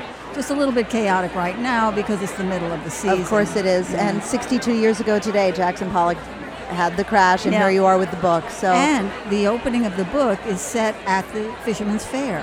which, was, today. We stopped by. It's amazing. Oh, It was wonderful. It just cleared up just at the time that we, we got Wow. there, so it was amazing. So it was a double coincidence. Yes. Really interesting. And it's just wonderful to see you. And I'll let you go because there are so many I books know. and We've and- got a line behind me waiting. Absolutely, and and thank you for coming out as you, I knew you would, of course, to Mm-hmm. support the East Hampton Library and Authors Well, Night. one thing I do have to say Yeah. before I go is that the East Hampton Library Long Island collection was absolutely crucial to the research on this book. So It's an I'm amazing very collection. grateful. They had the funeral records. Wow. It was amazing. And all kinds of, you know, the, the um, railroad timetables, things like that. So without them, I could not have really made the setting as authentic as it is. That's fantastic. Helen Harrison and her book An Accidental Corpse about a mystery surrounding Mhm. Jackson Pollock's death, and he died 62 years ago Mm-hmm. today. Yes. Do, do, do, do, do, do, do, do. so thank you so much, Helen. I You're s- appreciate you're it. most welcome. And we have on deck here. Hi, how are you? This is Glynis McNichol. Do you have a copy of your book with you? Hi, please sit down. Do you have a, co- a copy of your book with you? Oh, I didn't bring it with me. It's over at the table. But I know what it's called. It's called. No one tells you this. Exactly. No one tells you this. And it's about. It's a memoir of my 40th year. I Right, about turning Uh, 40. I turned 40. I wasn't married. I didn't have children.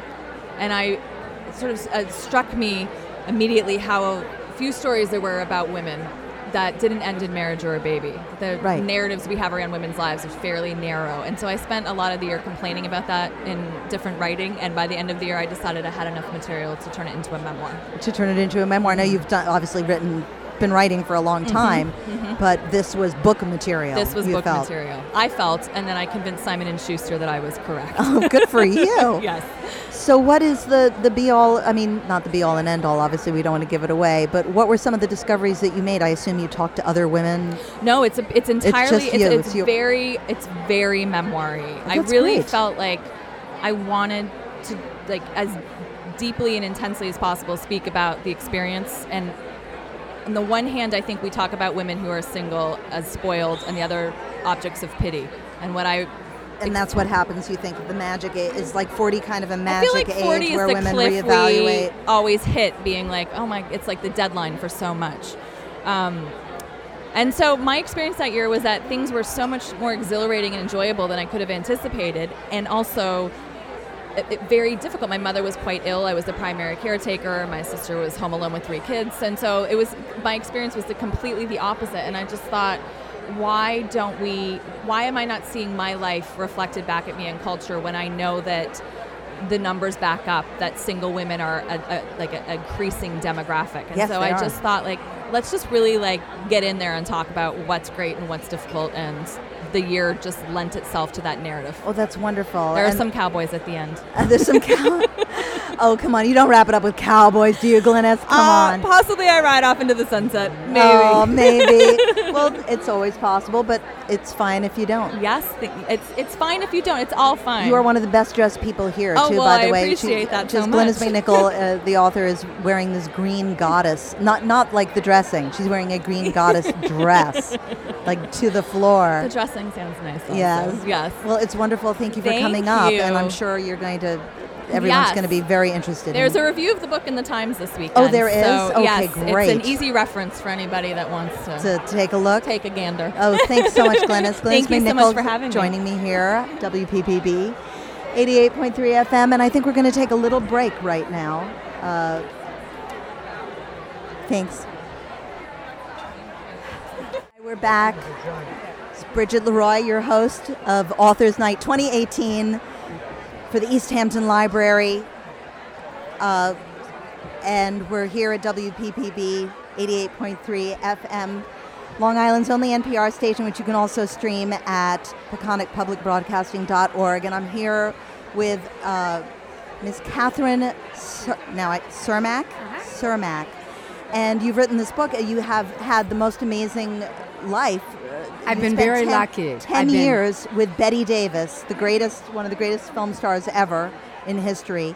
And you've written a book, Miss D and Me Life with the Invincible Betty Davis. Yes, and thank you very much for having us. Misty would be so thrilled as we spent time on Long Well- Island.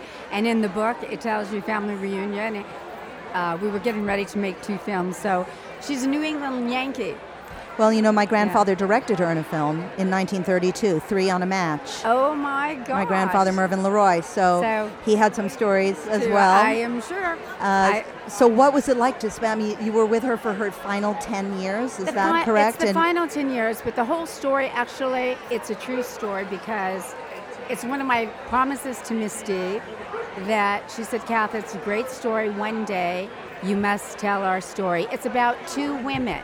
When I first met Miss Davis, like any 21, 22, you think you know the world. Right. And Misty was 71. I did not know who she was. I was I mean, you that- knew she was. No, I You did didn't not. know who she No, was at I all. Did not. I was studying to be a doctor. And when Wow. you're studying, I did not grow up in cinema. But I do tell the story, maybe when I was seven, there was, my parents let us, you know, you're in the family room, you watch the mi- uh, Baby Jane. Right. And all I remember is when, you know, that scene where she takes the lid off. there's the rat. Yes. Ugh, and so disgusting. That scared Everybody knows me. that scene. Yes. So anyway, and then the rest basically, it's really a story of how the young kids you can learn from the elderly, the elderly can learn from the youth. Absolutely. Also, she was so ahead of her time. It's women supporting women. I never asked for a raise, and she knew every time you learn something, all right, you got to the next level, and it's it's. It's something that actually I have found it goes universal. And she always Absolutely. said back then, women, if women could only be a little more like men, men had the boys club back then and they would support. Of course. And in her day, it didn't. So in the book, I tell you, she taught me the old Warner Brothers system how to walk, how to talk. You have a job, she had a job. Absolutely. You know, publicizing a book, publicizing a film. Unlike not everybody does that today. Well, they were under contract, so um, uh, my my great grandfather's Harry Warner who started Oh, abs- Warner Brothers, so everybody was sort of owned by. Uh, by War- the Warners at They- that time, or MGM, whoever you were under contract. So you, you know, if they said jump, you said how high. So, but but it And was she bought also Warner it- Brothers. right? Yeah. She did, but it was uh, and it was also massively good training, though, to be best. uh, on your own the best and after even though she fought warner's and she fought for good scripts in the end if you see where she has put her sarcophagus she respected the warners That's and she amazing. has it's overlooking warner brothers and after all her interviews later it's like a child you grow up you have to cut the umbilical cord but she never not stopped thanking them How uh, are people coming up and asking you all kinds of questions right now Do you kn- about Miss D, Uh, Betty Davis? I think, do you know what? Um, well, what I have actually, as I'm showing them, I have, because a lot of young kids don't know who she is. So, unless you know Turner Classic Movies. well, All About Eve is But probably the that's- greatest, do you know, one of the it's greatest what's- films ever. It's what amazes me because the young social media, they're actually, and the feud, reintroduced Absolutely. Miss Davis and uh, Joan Crawford to a whole Yes. new generation. Yes. That the book has now gone, you know, it's printed in Japan and in France and no, no, you've been you've been wonderful, and I appreciate you coming in and thank speaking you with very us. much for having me. It's wonderful, and this. Where do you go from here? I mean, Well, this as was Miss D said, Kath, you got to first tell our story, Yep. and then you make it into a movie, and so that's what That's I'm- what I that meant. is. because it's a it's a road trip. It's not, um, but it's about. Two I'm really women, looking forward to, and- to reading it. and you will hear her voice, and I think every child goes through it, and Yes. there's so much for even women today, and it's inspiring and encouraging. And what I can't wait to read your book. I'm not writing One a book, of but these thank days, you. I know I always said, I'm but- always told to do that, and I don't think I'm going to. But thank you I- so much, Catherine I Cermak. totally understand. It's Miss an D honor. and me. Oh, it's an honor to talk to you. No, thank you. Thank you for having me. Uh, and on the other mic here, I have Philip Keith, who has actually uh, been awarded. Uh, for, you won the USA Book Award for Military History for your last book, Black Horse Riders, but you're here today with Firebase Illingworth. Yes, uh, tell uh, me about this this book. Well, actually, it's a sequel to Black Horse Riders. I started out writing a, uh, Which is Viet- about a Vietnam- a- a- a group of guys. I started writing out a Vietnam trilogy, and this is uh, book two of three. Uh, book three's in process, but uh, the, after the first two books, and talking with all of the men who were involved in these stories, I was so wrung out that um, I had to take a little bit of a break. Wow, So- it was that emotionally Oh, draining my for you. goodness, Yeah, I mean, I, I- I probably talked with over 300 veterans who were involved in these stories, and um, ended up uh, putting in comments and uh, stories about a, probably about 100 of them. And uh, Richard, I mean, y- you would be amazed at. Uh, I mean, Well, tell I, me I about get- this in particular. I mean, it says, you know, on the cover, an epic true, this is Firebase Illingworth by Philip Keith, an Yeah, epic true true, story, story, of yep. remarkable courage against staggering odds. What was the event? Well, it, it, it uh, takes place in, uh, on April 1st of 1970. Don't you love it? April Fool's Day. Right. where a uh, small company of about uh, 90 soldiers plus about another 50 or 60 support personnel are stuck at a small fire support base in the middle of an open uh, field uh, surrounded by jungle. And in the middle of the night, at 2 o'clock in the morning, they get attacked by over 600 North Vietnamese regular soldiers. And for the next several hours, it's a, uh, you know, mano a mano uh, tangle to, to, to survive. And, um, you know, these guys did uh, incredible feats of uh, bravery. In fact, uh, one Medal of Honor came out of this engagement, a number of Distinguished Service Crosses, Silver Stars, and so on and so forth. So it's, it, it- it's, you know, it's one of those stories of a war that uh, people are finally, I hope, I think, beginning to appreciate in terms of the fact that, you know, those of us who were there, we, we, we did what we had to do. It's wonderful. Philip Keith with his book Firebase Illingworth. Uh, thank you for coming out and supporting the East Hampton Library. I appreciate you speaking with us. My pleasure. And here I have Chris Whipple, one of the hottest tickets in town, uh, with his book The Gatekeepers. don't know about that. Oh, you are. You're, you're. I think actually, and I'm not. You know, because none of the other authors can hear. I think your dinner sold out first. Oh, really? Yes, Wow. even before Alex. That's what I've heard. Well, it's humbling to be seated with Dr. Ruth Westheimer, who's uh, selling a lot more copies than I am, I think. Would you like to put these on? It might make it a little more quiet for you. Uh, Chris, your book, The Gatekeeper, is how the White House chiefs, chiefs of staff define every prev- presidency. Um, I have two main questions to ask you. First of all, which is John Kelly, our current chief of staff, do you see him modeling on any previous uh, strategy that's been used by other chiefs of staff? Well, it's a good question. Um, you know, the last time we had a general as White House chief of staff, it didn't end well. That was Al Haig under uh, Gerald Ford. I'm He in was- control here. Uh, yeah, and of course that was when he was Secretary of State when he Right. famously did that. But he he lasted about a month under Gerald Ford. Um, it was a disaster, and it wasn't all Haig's fault, but um, that's another story. As far as Kelly is concerned, I I'm not sure he's modeled himself after anyone in particular, but I really think that he has failed in, in many respects. And, um, you know, I think early on he managed to make the trains run on time. I think Right. the White House is more orderly and efficient. Than it was under But that's the the, previous. But that's the easy part Right. of being White House Chief of Staff. The hard part is to execute the president's agenda, and most importantly, to tell the president what he does not want to hear. Not an easy thing to do with Donald Trump, but in my view, Kelly has utterly failed to do that. No, I'm. I, I am very curious. The very first chief, chief of staff was Sherman Adams under Eisenhower, correct? Yeah, Why I would- did they even make that a position? Well, that's the extraordinary. That's the fascinating thing about it. It's it's a modern invention. There's nothing in the Constitution about it.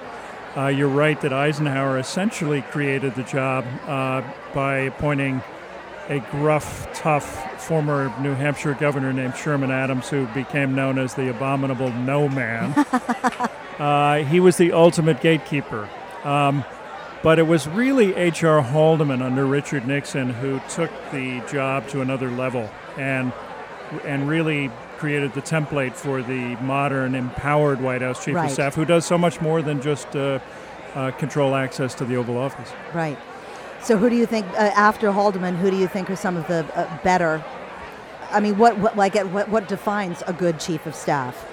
Well, it's an almost impossibly diverse skill set. Um, That's th- what I was thinking. You, know, have to kind of be a little bit of everything. the best in modern history, in my opinion, were probably James A. Baker III under Ronald Reagan, his Yeah. quintessential first chief of staff, uh, and and Leon Panetta I would put in the same league. Uh, he was, of course, Bill Clinton's second White House chief of staff. They had something in common. They were both grounded. They were confident. They'd been around the block. Uh, they had nothing to prove. They knew the White House. They knew Right. how to run the White House, but they also understood Capitol Hill. And most importantly, they were people who could walk into the Oval Office, close the door, and tell Ronald Reagan or Bill Clinton what they did not want to hear. and and have it greeted with respect, Yeah. they- which might be something that John Kelly is having a problem with. I Well- mean, I imagine if, if he's telling, I'm sorry, I don't mean to interrupt, but if he's trying to tell Donald Trump things that he doesn't want to hear, I don't think that goes well. Well, in fairness to Kelly, we don't know, of course, what what has happened behind closed doors. We we don't know how many uh, battles he won in some of those arguments, and and perhaps we'll learn more when he's uh, when he when he's finished and he and he's talking about it. But um, it it could be that telling Donald Trump hard truths is mission impossible. Yes. Uh, but in my view, Kelly hasn't tried hard enough. Well, Chris Whipple, thank you so much for taking the time to come over and speak with us. This is a New York Times bestseller, The Gatekeepers, by Chris Whipple. Uh, and like I said, you're the hottest ticket here. So you well, and thank- Ruth you're Westheimer. kind. You're kind to say that, but uh, you wouldn't say that if you were sitting with Ruth. Thank you so much, Chris. I really appreciate Thank it. Uh, and now we are moving on. It's Bridget Leroy here, your host for Authors Night 2018 for the East Hampton Library. And we're here now with author Michelle Gerber Klein. Hi, how are you? And her book, Charles James Portrait of an Unreasonable Man. Now, I've heard about this book. Mm-hmm. Uh, he was kind of one of the I mean, he was, he was most popular in the 30s and 40s, correct? I mean, w- when he was coming up in the No. fashion industry, or was it 50s? He was well. He was most he was most famous in the '50s because he basically invented the look of the '50s, which was the new Right. look. Which is what I've seen all these wonderful kind of satin draped gowns. And yeah, the- with huge skirts and nipped-in waists, very glamorous. but he was considered somewhat of a, I don't want to say difficult person, but but what I mean, what he makes was a this book British, intriguing? He was a British eccentric. Yes. He was a wonderful person. He was totally original, totally self-created, totally fearless, very funny, and incredibly inventive. He had an unbelievable mind. Austin Hearst said he had the most beautiful mind she'd ever met. That's beautiful. And what made him unreasonable? Oh, only unreasonable men change the world. Yes, and unreasonable women as yeah, well. That's right. So, and, I see that there's a, pic, uh, a section with photos. Mhm. Uh, who are some of the people that he He dressed. dressed? Yeah. Um, well, Elsa Schiaparelli, Hmm. who invented fashion in the 30s, who, who um, Elizabeth Arden, who started the cosmetic industry as Yes. we know it. So he was a very powerful behind the scenes person whose Huge. story has really not come out. Yes, absolutely. So what made you want to tell his story? I saw tapes that he made just before he died, and he totally intrigued me because he was such a mixed metaphor and such a funny, heartwarming, um, instantly charming man. That's Michelle Gerber Klein with her book Charles James, Portrait of an Unreasonable Man, which is all about fame, fashion, and art, and it looks absolutely fascinating. Thank you so much. Thank Mm-hmm. you for very coming up much. and joining us. Thank you. And uh, I hope that you come back again with another book. I will. Well, here I have a giant of the literary world. Oh God, really? Yes, you have to sit closer, Jules. Please. You are. You're a giant. Okay. Uh, speak into the mic. We have Jules Pfeiffer, who never ever stops working. Never. And you are here with this book, which I find absolutely fascinating. It is a graphic novel. Okay. Can I put this on so I can hear you? Yeah, no, I don't want you to hear me. Read my lips. Read my I- I lips, can't Jules hear Pfeiffer. there, is that helpful? Can you hear me now? Yes. Okay, Oh, great. I Hi, hope, I- Jules. I, hope you have, you have something worth saying. I hope so. I can't promise anything, though. Uh, but you do, so that's good. The Ghost Scri- Script is your latest book, and this is one of the most fascinating times in American history because it's about the HUAC, the House Un American Activities Committee. Uh, now, how do you write a cartoon book, a graphic novel? Graphic novel, madam. I'll have you oh, know. gosh, don't act so Don't- offended. Don't, don't confuse this with a comic book.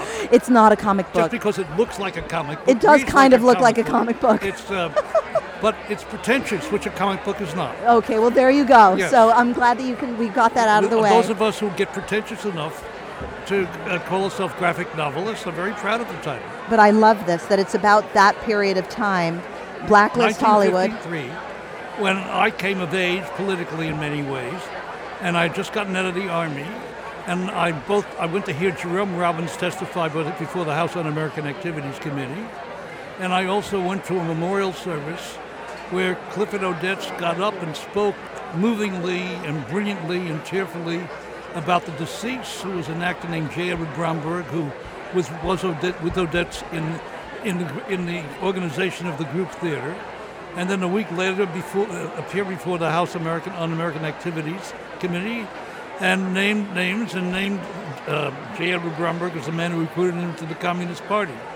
So I'm writing about that time. Clifford Odets did that? Yes, Clifford Odets. Do you, do you know that I have an original painting by Clifford Odets that he gave my father? Uh, Really? Yes, I do. I'll bring it over and show it to you I sometime. would love to see. it. Yes. it's Well, kind he of was a fascinating. hero of my youth. And Yes, and and waiting then to he- sing and uh, awake and sing and Waiting for Lefty, Lefty, and of Golden course. Boy, and all of those things. Absolutely brilliant. But but, but that that the the, the, the, no- the level of betrayal So at what- that time was so affecting to me that it, that if, from that day to this, it's how I began to view my own country. We're speaking with Jules Pfeiffer here in his new book, The Ghost Script, which deals with the Hollywood blacklist Mm. period. Yes. Do you find, and this is a very leading question, do you find that it's um, relevant in today's politics? Only in this way. Everything? In, in, no, in, in, in the 1940, in the nine in the 1950s, Joe McCarthy was a senator.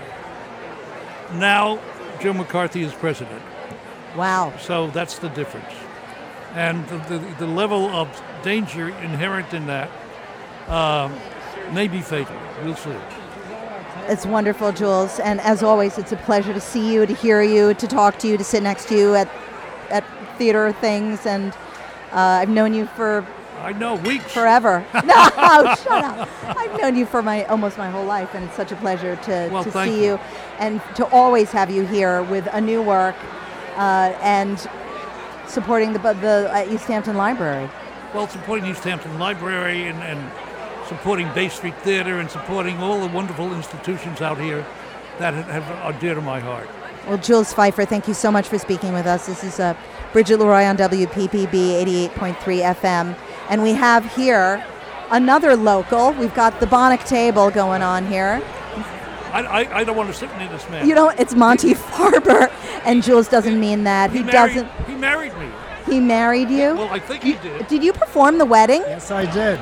Come closer. Yes, I did. You married Jules and I did, and Joan. Yes. And then it turned out not to be legal. Oh, come on. No, that's why we had to have a real. We had to have. You a had to real, have a real we had to one? have The judge from well, Shelter speaking of, uh, Island. of marriage, we have your lovely wife, Amy Zerner, joining you now. Er, Amy didn't marry me. No, Amy didn't marry you, but she was But probably she there. will if he asks. Yeah. Well, I'll marry you. I'm also an ordained minister, and so is Wally Smith. We could all we could have a group. We could marry everyone here. It'd be like a Mooney thing. The Hamptons, known for their communes. Joan and I enjoyed getting married so much that we've now done it twice. Oh. And, and we want Monty to do it every other year. Oh, that's great. That's wonderful. I'm available. Well, we're It's a going to shift over from the wonderful Jules Pfeiffer. And do you want to give Uh, your. I'm being told to get out of town. Yeah, you are. All right, goodbye. But don't get up with your headphones on because that you should. You can. You can. Pa- the passing of the headphones is a big thing here at WPPB. I've been castrated. Oh no. So we have here Monty Farber and Amy Zerner. The it was Hi, great Bridgie. seeing you, Jules. Hi, hi Monty. Hi Amy. Hi, I love you guys. I've known you. I really have known you um, my whole life, but you were you're uh, only a few years. I don't want to make it sound You like were five years old. I was five years old. I was a teenager. Yeah, and you told me that flying car story, which affected me. You said your car flew to Montauk, It's true. Uh, and I totally believed you. It's the one and only time I did that. Yes, sure. You know, having Amy Zerner as your occasional babysitter, she would hold seances, she would tell me ghost stories. I was like, you made me a nervous child. I'm steaming up. But we, I've always been the same, right? Bridget? Yeah, no, you're wonderful, and I adore you. You And and and I and Monty, I remember seeing you with your robot at like Yes. tracks in the early '80s or something. What was what, what was it? The me, myself, and I band. I can't believe how far we go back. It's a colorful journey we've had. But you're yeah. yes, colorful like your purple hair, which everybody knows, and the two of you are just have made a career out of helping people navigate through life using Yes. astrology and karma cards, your your tarot deck, which I, re- I mean I remember you reading tarot again at six years old. oh oh, I drew the death card for you, Bridget. I was like, what does that mean, Amy? now go to sleep. Now go. I'll turn off like no. It, it, I had other ones who read me things like Telltale Heart. You you were mild compared to, to the Lovecraftian. The Grateful Dead wrote, What a long, strange trip it's been about us. Yes, they did. So you're here tonight though with your karma cards and your Yes. enchanted tarot. This was our first book, which came out in 1988, so it's the 30th anniversary edition. It's now published by uh, S- uh, Sterling, which is Barnes & Noble. And The Enchanted Tarot is on its 25th anniversary edition. well, actually, I did something about that last year. I think in in the Independent. Yes. Um, because it's it's a new and improved. It's it's a bigger. It's Yes. not just Yeah. a tarot deck. It has. And Uh, it's a better book, and it comes with a... Uh, uh, A little bag. A pouch, a a, bag. a pretty little velvet bag, a purple velvet bag, like which her everybody hair, needs. For those of you in radio land. Yes, of course. Uh, Well, it's always, uh, it, you have so many books out, though. I mean, how do you? We do. We have our own shelf at every Barnes and Noble store. You have your own shelf at every Yeah, Barnes the and top Noble. shelf of no, the seriously. Now, spirituality. when you did karma cards, you had no idea. I had no idea that Well, that it was, going the to year- happen. It was the year Nancy Reagan was revealed to be interested in astrology. So the first printing So you went got a from little- fifteen thousand to fifty thousand. That's just amazing. But you guys have done. I mean, over the years, you've done cruises where Yeah. you've done. uh, Can I, can we talk about Frookies? Oh my God! it's only because I love you guys. I loved Fortune Frookies. I loved that The cookie idea. you love to eat. Yeah, it was like a magic eight ball, but edible. I thought Fortune that was Frookies, the fantastic. game you love to eat. All right, the game you love to eat. It's, it's just amazing. But you guys have come so far. I mean, what where, what do you see with the current? I don't know. uh, j- people seem so disenchanted, and you guys s- are are makers of enchantment. Well, we- where can they where can they go to get that? We think things are going to part? get a lot better.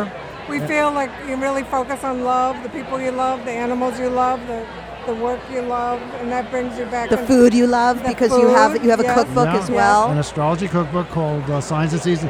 But we, we feel that, you know, we, we lived through the 60s and we brought the sensibility of the 60s, and now we're in our 60s. and we've never changed. You can use these oracles to center yourself. It's like a meditation ritual, and that's very important. Of course. Now when, when you're feeling out of whack, or And today's a solar eclipse.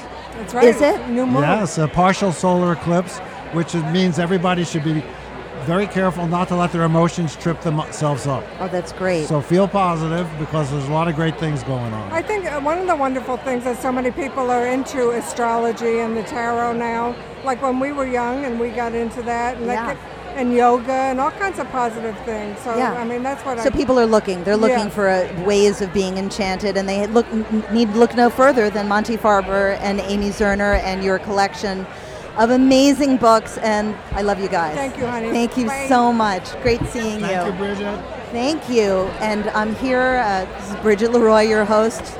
Usually staff of the Independent Utility Infielder, as they say, and instead here tonight representing WPPB FM, 88.3 FM. Sorry, there's a little mayhem going on here. Hi, how are you? I'm so glad. Please take a seat, put on some headphones. This is Jean McCulloch. Yes. And your book is All Happy Families, Yes. but but to go- if, this will help if you put on the headphones so you. Uh, yeah, I can't hear a It's damn like yeah, thing. you won't be able to. Hi. Hi. How are you? I'm nice fine. to meet How are you. you? Great. And is Fa- uh, Faith uh, Phyllis going to be joining us? I don't know. Come on up, I Phyllis. don't know.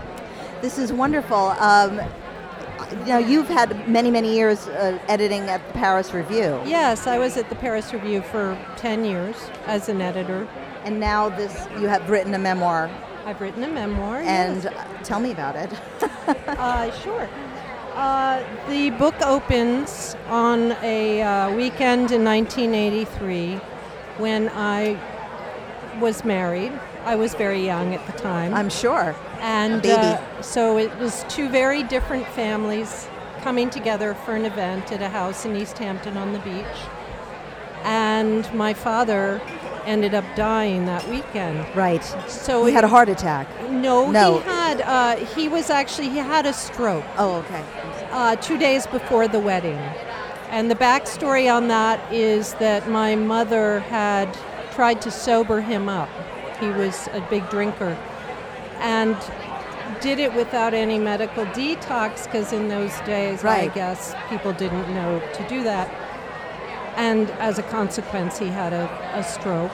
Wow. So I was on my way out with my fiance from Manhattan to East Hampton, and we stopped at exit 70 as one does, and used the little payphone to call and say we were running late, and the housekeeper said, "Go straight to Southampton Hospital. Your father's had a stroke." So we went there, And and this is your, your wed- I mean, 24, Yes. 48 hours before your wedding. 48 hours before my wedding, my mother had found my father that morning. As the tent was going up on the lawn, the ambulance was going out the driveway. And my fiance's family I was was, going to on say. their way, they were already on the ferry coming from Maine to arrive at what they thought was their son's wedding, the first wedding in both of our families. Now, I do have to ask, we also have sitting here Phyllis Chase, one who I have not seen in over 30 years, No. but I remember you like yesterday. Right. We spent a week together uh, Yeah. at, a, at a place. I won't Yes. say where it was. At a spa. relaxing At a retreat, spa. a just spa. in, just Yeah, in case yeah, anyone like- thinks like- it like was like, they're not rehab. gonna right. work, yeah. It wasn't rehab. We were together at a spa, but uh, Phyllis, were you guys friends back then? Yes. So were you at the wedding? Were you part? No. we had we knew each other as kids, and then we sort of hadn't seen each other in a long I mean, time. Their And- house was the iconic Fourth of July house. They had a huge Fourth of July party every year that we all look forward to. Amazing. I Amazing. don't know if you referenced that because Do I you ref- haven't yet read No. her book, but I just bought it. I'm so excited. Oh, that's so amazing. so, what, how- when did this book come out?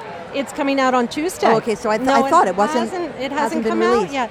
But one of the things that was lovely for me in writing this book was really to get a chance to write about our East Hampton when we grew up, when it really was a very different place Yes. than, of course, it is Phil- now. Phyllis's uh, mother, of course, Faith Chase, has Yes. had the store uh, in East Hampton. You for- remember? wow. Everybody remembers. Amazing. Everybody remembers what Main Street East Hampton used to be like. Yes. Everybody who's been out here She for a had while. tried to start a cottage industry. Yes, Right. wonderful. Yes. It was amazing. And Yeah. uh, what else was there? Cheese cupboard, whimsies, pets painted with love. I remember? know. I called my sister because I said when I was writing this, and I said, "What was that name of that place we used to get all of our little turquoise Whimsy's, jewelry?" wasn't it? She goes, "No, it was Whitmore's."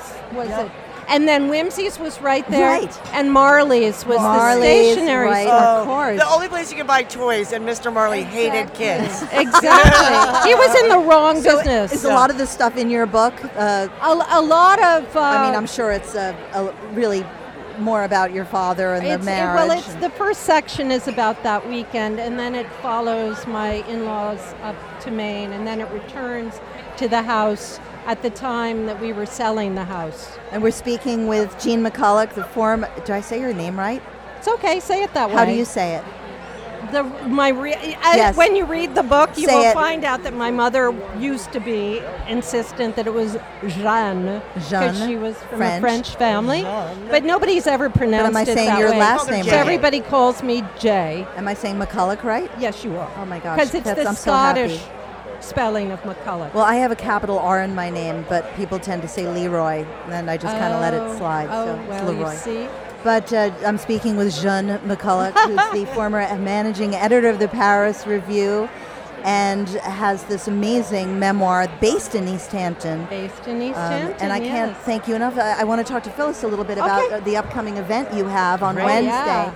Um, tell me about tell me Thank about you. this. This Well, is I'm just fantastic. so excited, you know, and I and- can't believe I'm seeing you after all this time. I, I, it's, it's amazing, you know, and especially to be here at Jay. It's like old home week. Yeah. Um, but I'm very excited about my event on Wednesday at Guildhall. Seven o'clock, the doors open to a silent auction in the lobby, pop-up shops in the green room. You get to go backstage, and then outside there's a Greek um, food truck. And there's a but This is movie. all in yeah before the screening of a movie called The Letters, Which the is Mother- untold story of Mother Teresa. It's a thirty million dollar film with a great cast, a won awards at festivals. Uh, but it was released during the, the San Bernardino mass shooting, so nobody went to the theaters. Right. Nobody saw this film. I saw the film, and the producers asked me to put up money. After I, s- I said, no way, I don't have that kind of money.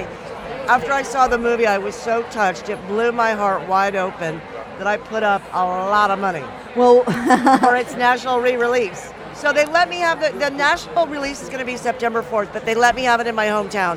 So I put this event together in three weeks, and you know I, I need people to buy tickets. So you know, and, please. and what where do they go to buy? What, what is the name of your organization again? Well, I, it's the Unstoppable Foundation. But if you But- but- if you but go to this is page for- four in the star, Right. it gives me my email and um, you know. I'm sorry, I threw you for a loop oh there. God, no, yes, no, no, sorry. that's good. Uh, no, no, but, that's fine. You know, um, uh, PCIN. I, it stands for Phyllis Chase in East Hampton at Gmail. Uh, that's you can email great. me. No, no, but I- or just or show up they at can- the box office or- at seven yes, I was o'clock. gonna say It's Guildhall- only twenty-five dollars, and there's a garden. And- but the money goes, goes to, the Unstoppable Foundation and there's- the Mully Foundation. Right, the Mully Foundation as well, because there's also a ticket that is more expensive, a hundred dollar ticket, which is the one I got. All right, Bridget. because thank I'm you. trying to support, but it but it goes to goes to a different the organization. Unstoppable, yes. and I just found out that my dear friend who's standing right behind me, Yes. Gerald, who's written this fabulous, well, lots of fabulous Yes. books, just gave me twenty-five thousand dollars as matching funds. How fantastic! Hello, I- breaking That's a news. dear, dear, dear friend. He that- gets an dear extra friend. dear in that. Yeah, well, yeah, thank yeah. you both for coming and talking to me, you. and I wish you the best with your book release. appreciate and it. thank you Thanks for very supporting the East Hampton Library. thank you. Thank you. And You were thanks for so coming wonderful over to to talk see to you and us. talk to you. you. too, and I'll see you on Thank Wednesday you. night. Great. Thanks, I can't fellas. wait. Bye, Thank bye, Jean. Nice to meet you. Hi. Please come on up. Hi. Should I have him put on the? Uh, Yes. headphones? I just told her that you did. You, Yes, This yes. is Gerald who did the twenty-five thousand. Gerald, you are wonderful. go back to my yes. And this is amazing. I, I, I saw this. You're going to have trouble unless you take your hat off. Well, hi. Phyllis? Yes, sorry. Michael, please come on up. Uh, we, I have with me now, hi, it's Bridget Leroy at WPBB, and I have with me uh, two wonderful writers, uh, Gerald Sprayrigan. Did I That's- say right? that's correct, dear. Yes, thank you. And Michael Isakoff with his book Russian Roulette: The Inside Story of Putin's War on America and the Election of Donald Trump. So this is kind of a good pairing because you have your drawings of artists depicting Donald Trump. Right. And this is one of the hottest books out there right now. So I'm really grateful to have you both you. uh-huh. here kind of wrapping this up for me. Uh, why don't you interview each other? I'm like exhausted. No, I'm kidding. Okay. Uh, no, no. Um, Michael, i- if you can go first, please tell me about. Uh, I've already had a deep discussion with Malcolm Nance. Right. Tell me what more about about your take on this and Well, I, I think we're actually coming to a, a critical crossroads in the next month. I think the um, a Mueller probe is, um, uh, there's a good chance we're going to see a lot of fireworks uh, just over the next few weeks. Obviously, we, we've got the Manafort trial. Uh, somebody we write about extensively in the book. Um, you know, we're going to get Yeah. a verdict in a couple of weeks. and I they've, think they've there's- called a guy from East Hampton. They called a landscaper from uh, Bridgehampton as one of the witnesses. yeah. We're writing, Well- we're writing about it in the Independent. Oh, this are week. you? Yeah, okay, yeah, yeah. great. Um, but also, I think there's a good chance we could see uh, Mueller is going to do an obstruction report. Uh, uh, you know, within the next few weeks, and it looks like Roger Stone's going to get indicted. So Wow. that, so you know, this is sort of a crescendo for uh, for Trump, and I think he's going to, uh, you know, he wants to wrap things as much of it as he can in the next few weeks because he doesn't want to be accused of dumping stuff during the election Right, campaign. right, of course. So, uh, uh, And, yeah. and I think this must be like wonderful fodder for anyone who is a, a illustrator Have you have you had nonstop material to go on for your well, book, Gerald? basically, America the Great. I- America the Great. Uh, I've done about 25 books, uh, and in this book, I am an editor. I have chosen the 52 top cartoonists in the world. Right, Pulitzer Prize winning. 22 of them have won Pulitzer Prizes, and I've, I've just approached 52, asked them to give me their interpretation of Donald Trump. Not one has turned me down. Uh, Are there any and positive? Um, Very little. I think I'd like to get you to illustrate the paperback edition of Russian Oh, good. Roulette, I'm- so I'm which doing would like be- a- We could have I'm a doing a hookup collaboration here. there, but uh, I- yeah. I, I disagree with you a little. I don't think Trump is going to testify. Uh, he, Oh. talk, he talks about wanting to testify, but he's too smart to testify. no, no, no. I, I agree with that, but I, don't- I don't think Mueller needs his testimony to write his report. Right. Mm-hmm. If he can't get it, he can't get it. He writes his report based on the evidence he's got, Mm-hmm. and um, you know Well, listen- he's got a lot more evidence than he's shown to Right. date. That's for sure. both of you are established writers. We have next to you a woman who's here with her first book, uh Uh-huh. Carola Lovering. Am I saying your name right? Yes. Um, And maybe you guys can, t- first of all, tell me a little bit about your book, and maybe you can get some good advice from these. Uh, these armchair generals who have published Yeah. many, many books. Tell me about Um, your book. absolutely. What So- makes you think she needs it? Yeah, she might not. She oh, I might give definitely you guys need advice. It. I would love it. Um, so Tell Me Lies is a novel. It's about a toxic relationship, um, and the the chapters alternate perspectives between Lucy, the protagonist, and then Stephen, who is her love love interest and kind of the anti-hero of the novel. Um, and it's that's the central thread of the novel is their relationship their kind of unhealthy toxic on and off relationship um, over the course of seven years but it's also a little bit of a thriller and it's a coming of age story Oh, wonderful! How long did it? Um, How long have you been working on this? Excuse me. How long have you been working on this? I started working on it in 2013, um, and it just came out earlier this summer in June. That's wonderful. So I was working and it's on called it. for- "Tell Me You Love Me." It says "Tell Me Lies" It's on Tell the Me cover. Lies. Oh, it is called "Tell Me Yeah. Lies." It's called "Tell Me Lies," but then the lies is crossed out and it says "Tell right. Me Love Me." just tell Very me. Very lies. clever. Inspired by the Fleetwood Mac song. Oh, right. Of course. And so uh, I've got one question: yeah. When do you sell it to HBO or Showtime? Mm. Fingers That's- crossed that you know that'll that'll happen. Um, there's you know it's it's too soon to tell, but I that's the hope.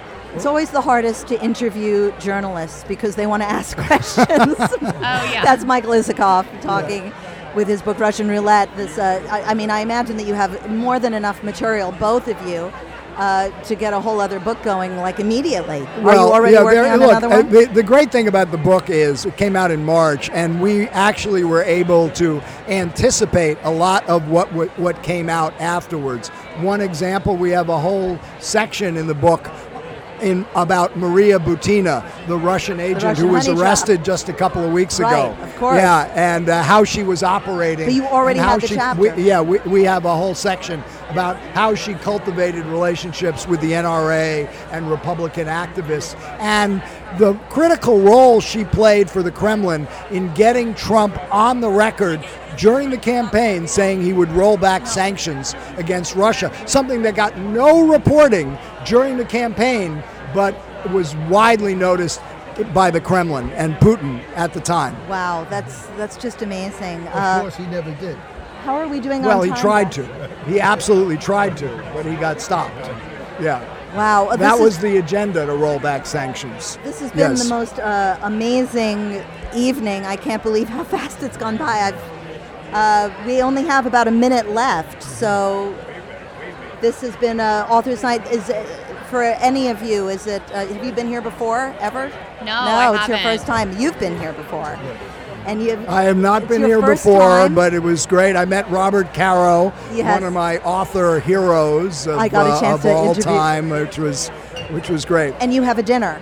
And I have a dinner tonight. Who's hosting your dinner? Uh, somebody named Norby Weisberg. I, I don't know him, but I will be meeting You him will this be. evening. That's Yes. wonderful, and, yeah. What Uh, do you think the ultimate outcome with Mr. Trump will be? You know, if I knew the answer to that, I could make a lot of money in Vegas. But I think that um, it seems unsustainable. But you know, who knows? We we don't yet know how this plays out. Um, I want to thank everybody here. We are running out of time. Okay. Uh, Car- Carola, is that how I say your Yep, name? Carola. Lovering with your new book. Thank you. And Gerald Thank you for having Sprayrigan, us. thank you so much. And Michael Isakoff with Russian Roulette, the book everyone's talking about here. Thank you all so much. it's Thank been an you. incredible night here at Authors Night. Uh, I've been here representing WPPB 88.3 FM, usually a utility infielder at the independent newspaper, and I've been honored, Wally Smith, to be able to sub for Bonnie Grice tonight. Thank you so much for everyone. And tomorrow's the Children's Fair. Don't miss that. Thank you very much. Coming from the 555 Fields in Amagansett, this is Bridget Leroy signing off. Thank, you. dear. Great. Thank you. How many authors did you have to interview? Thank you.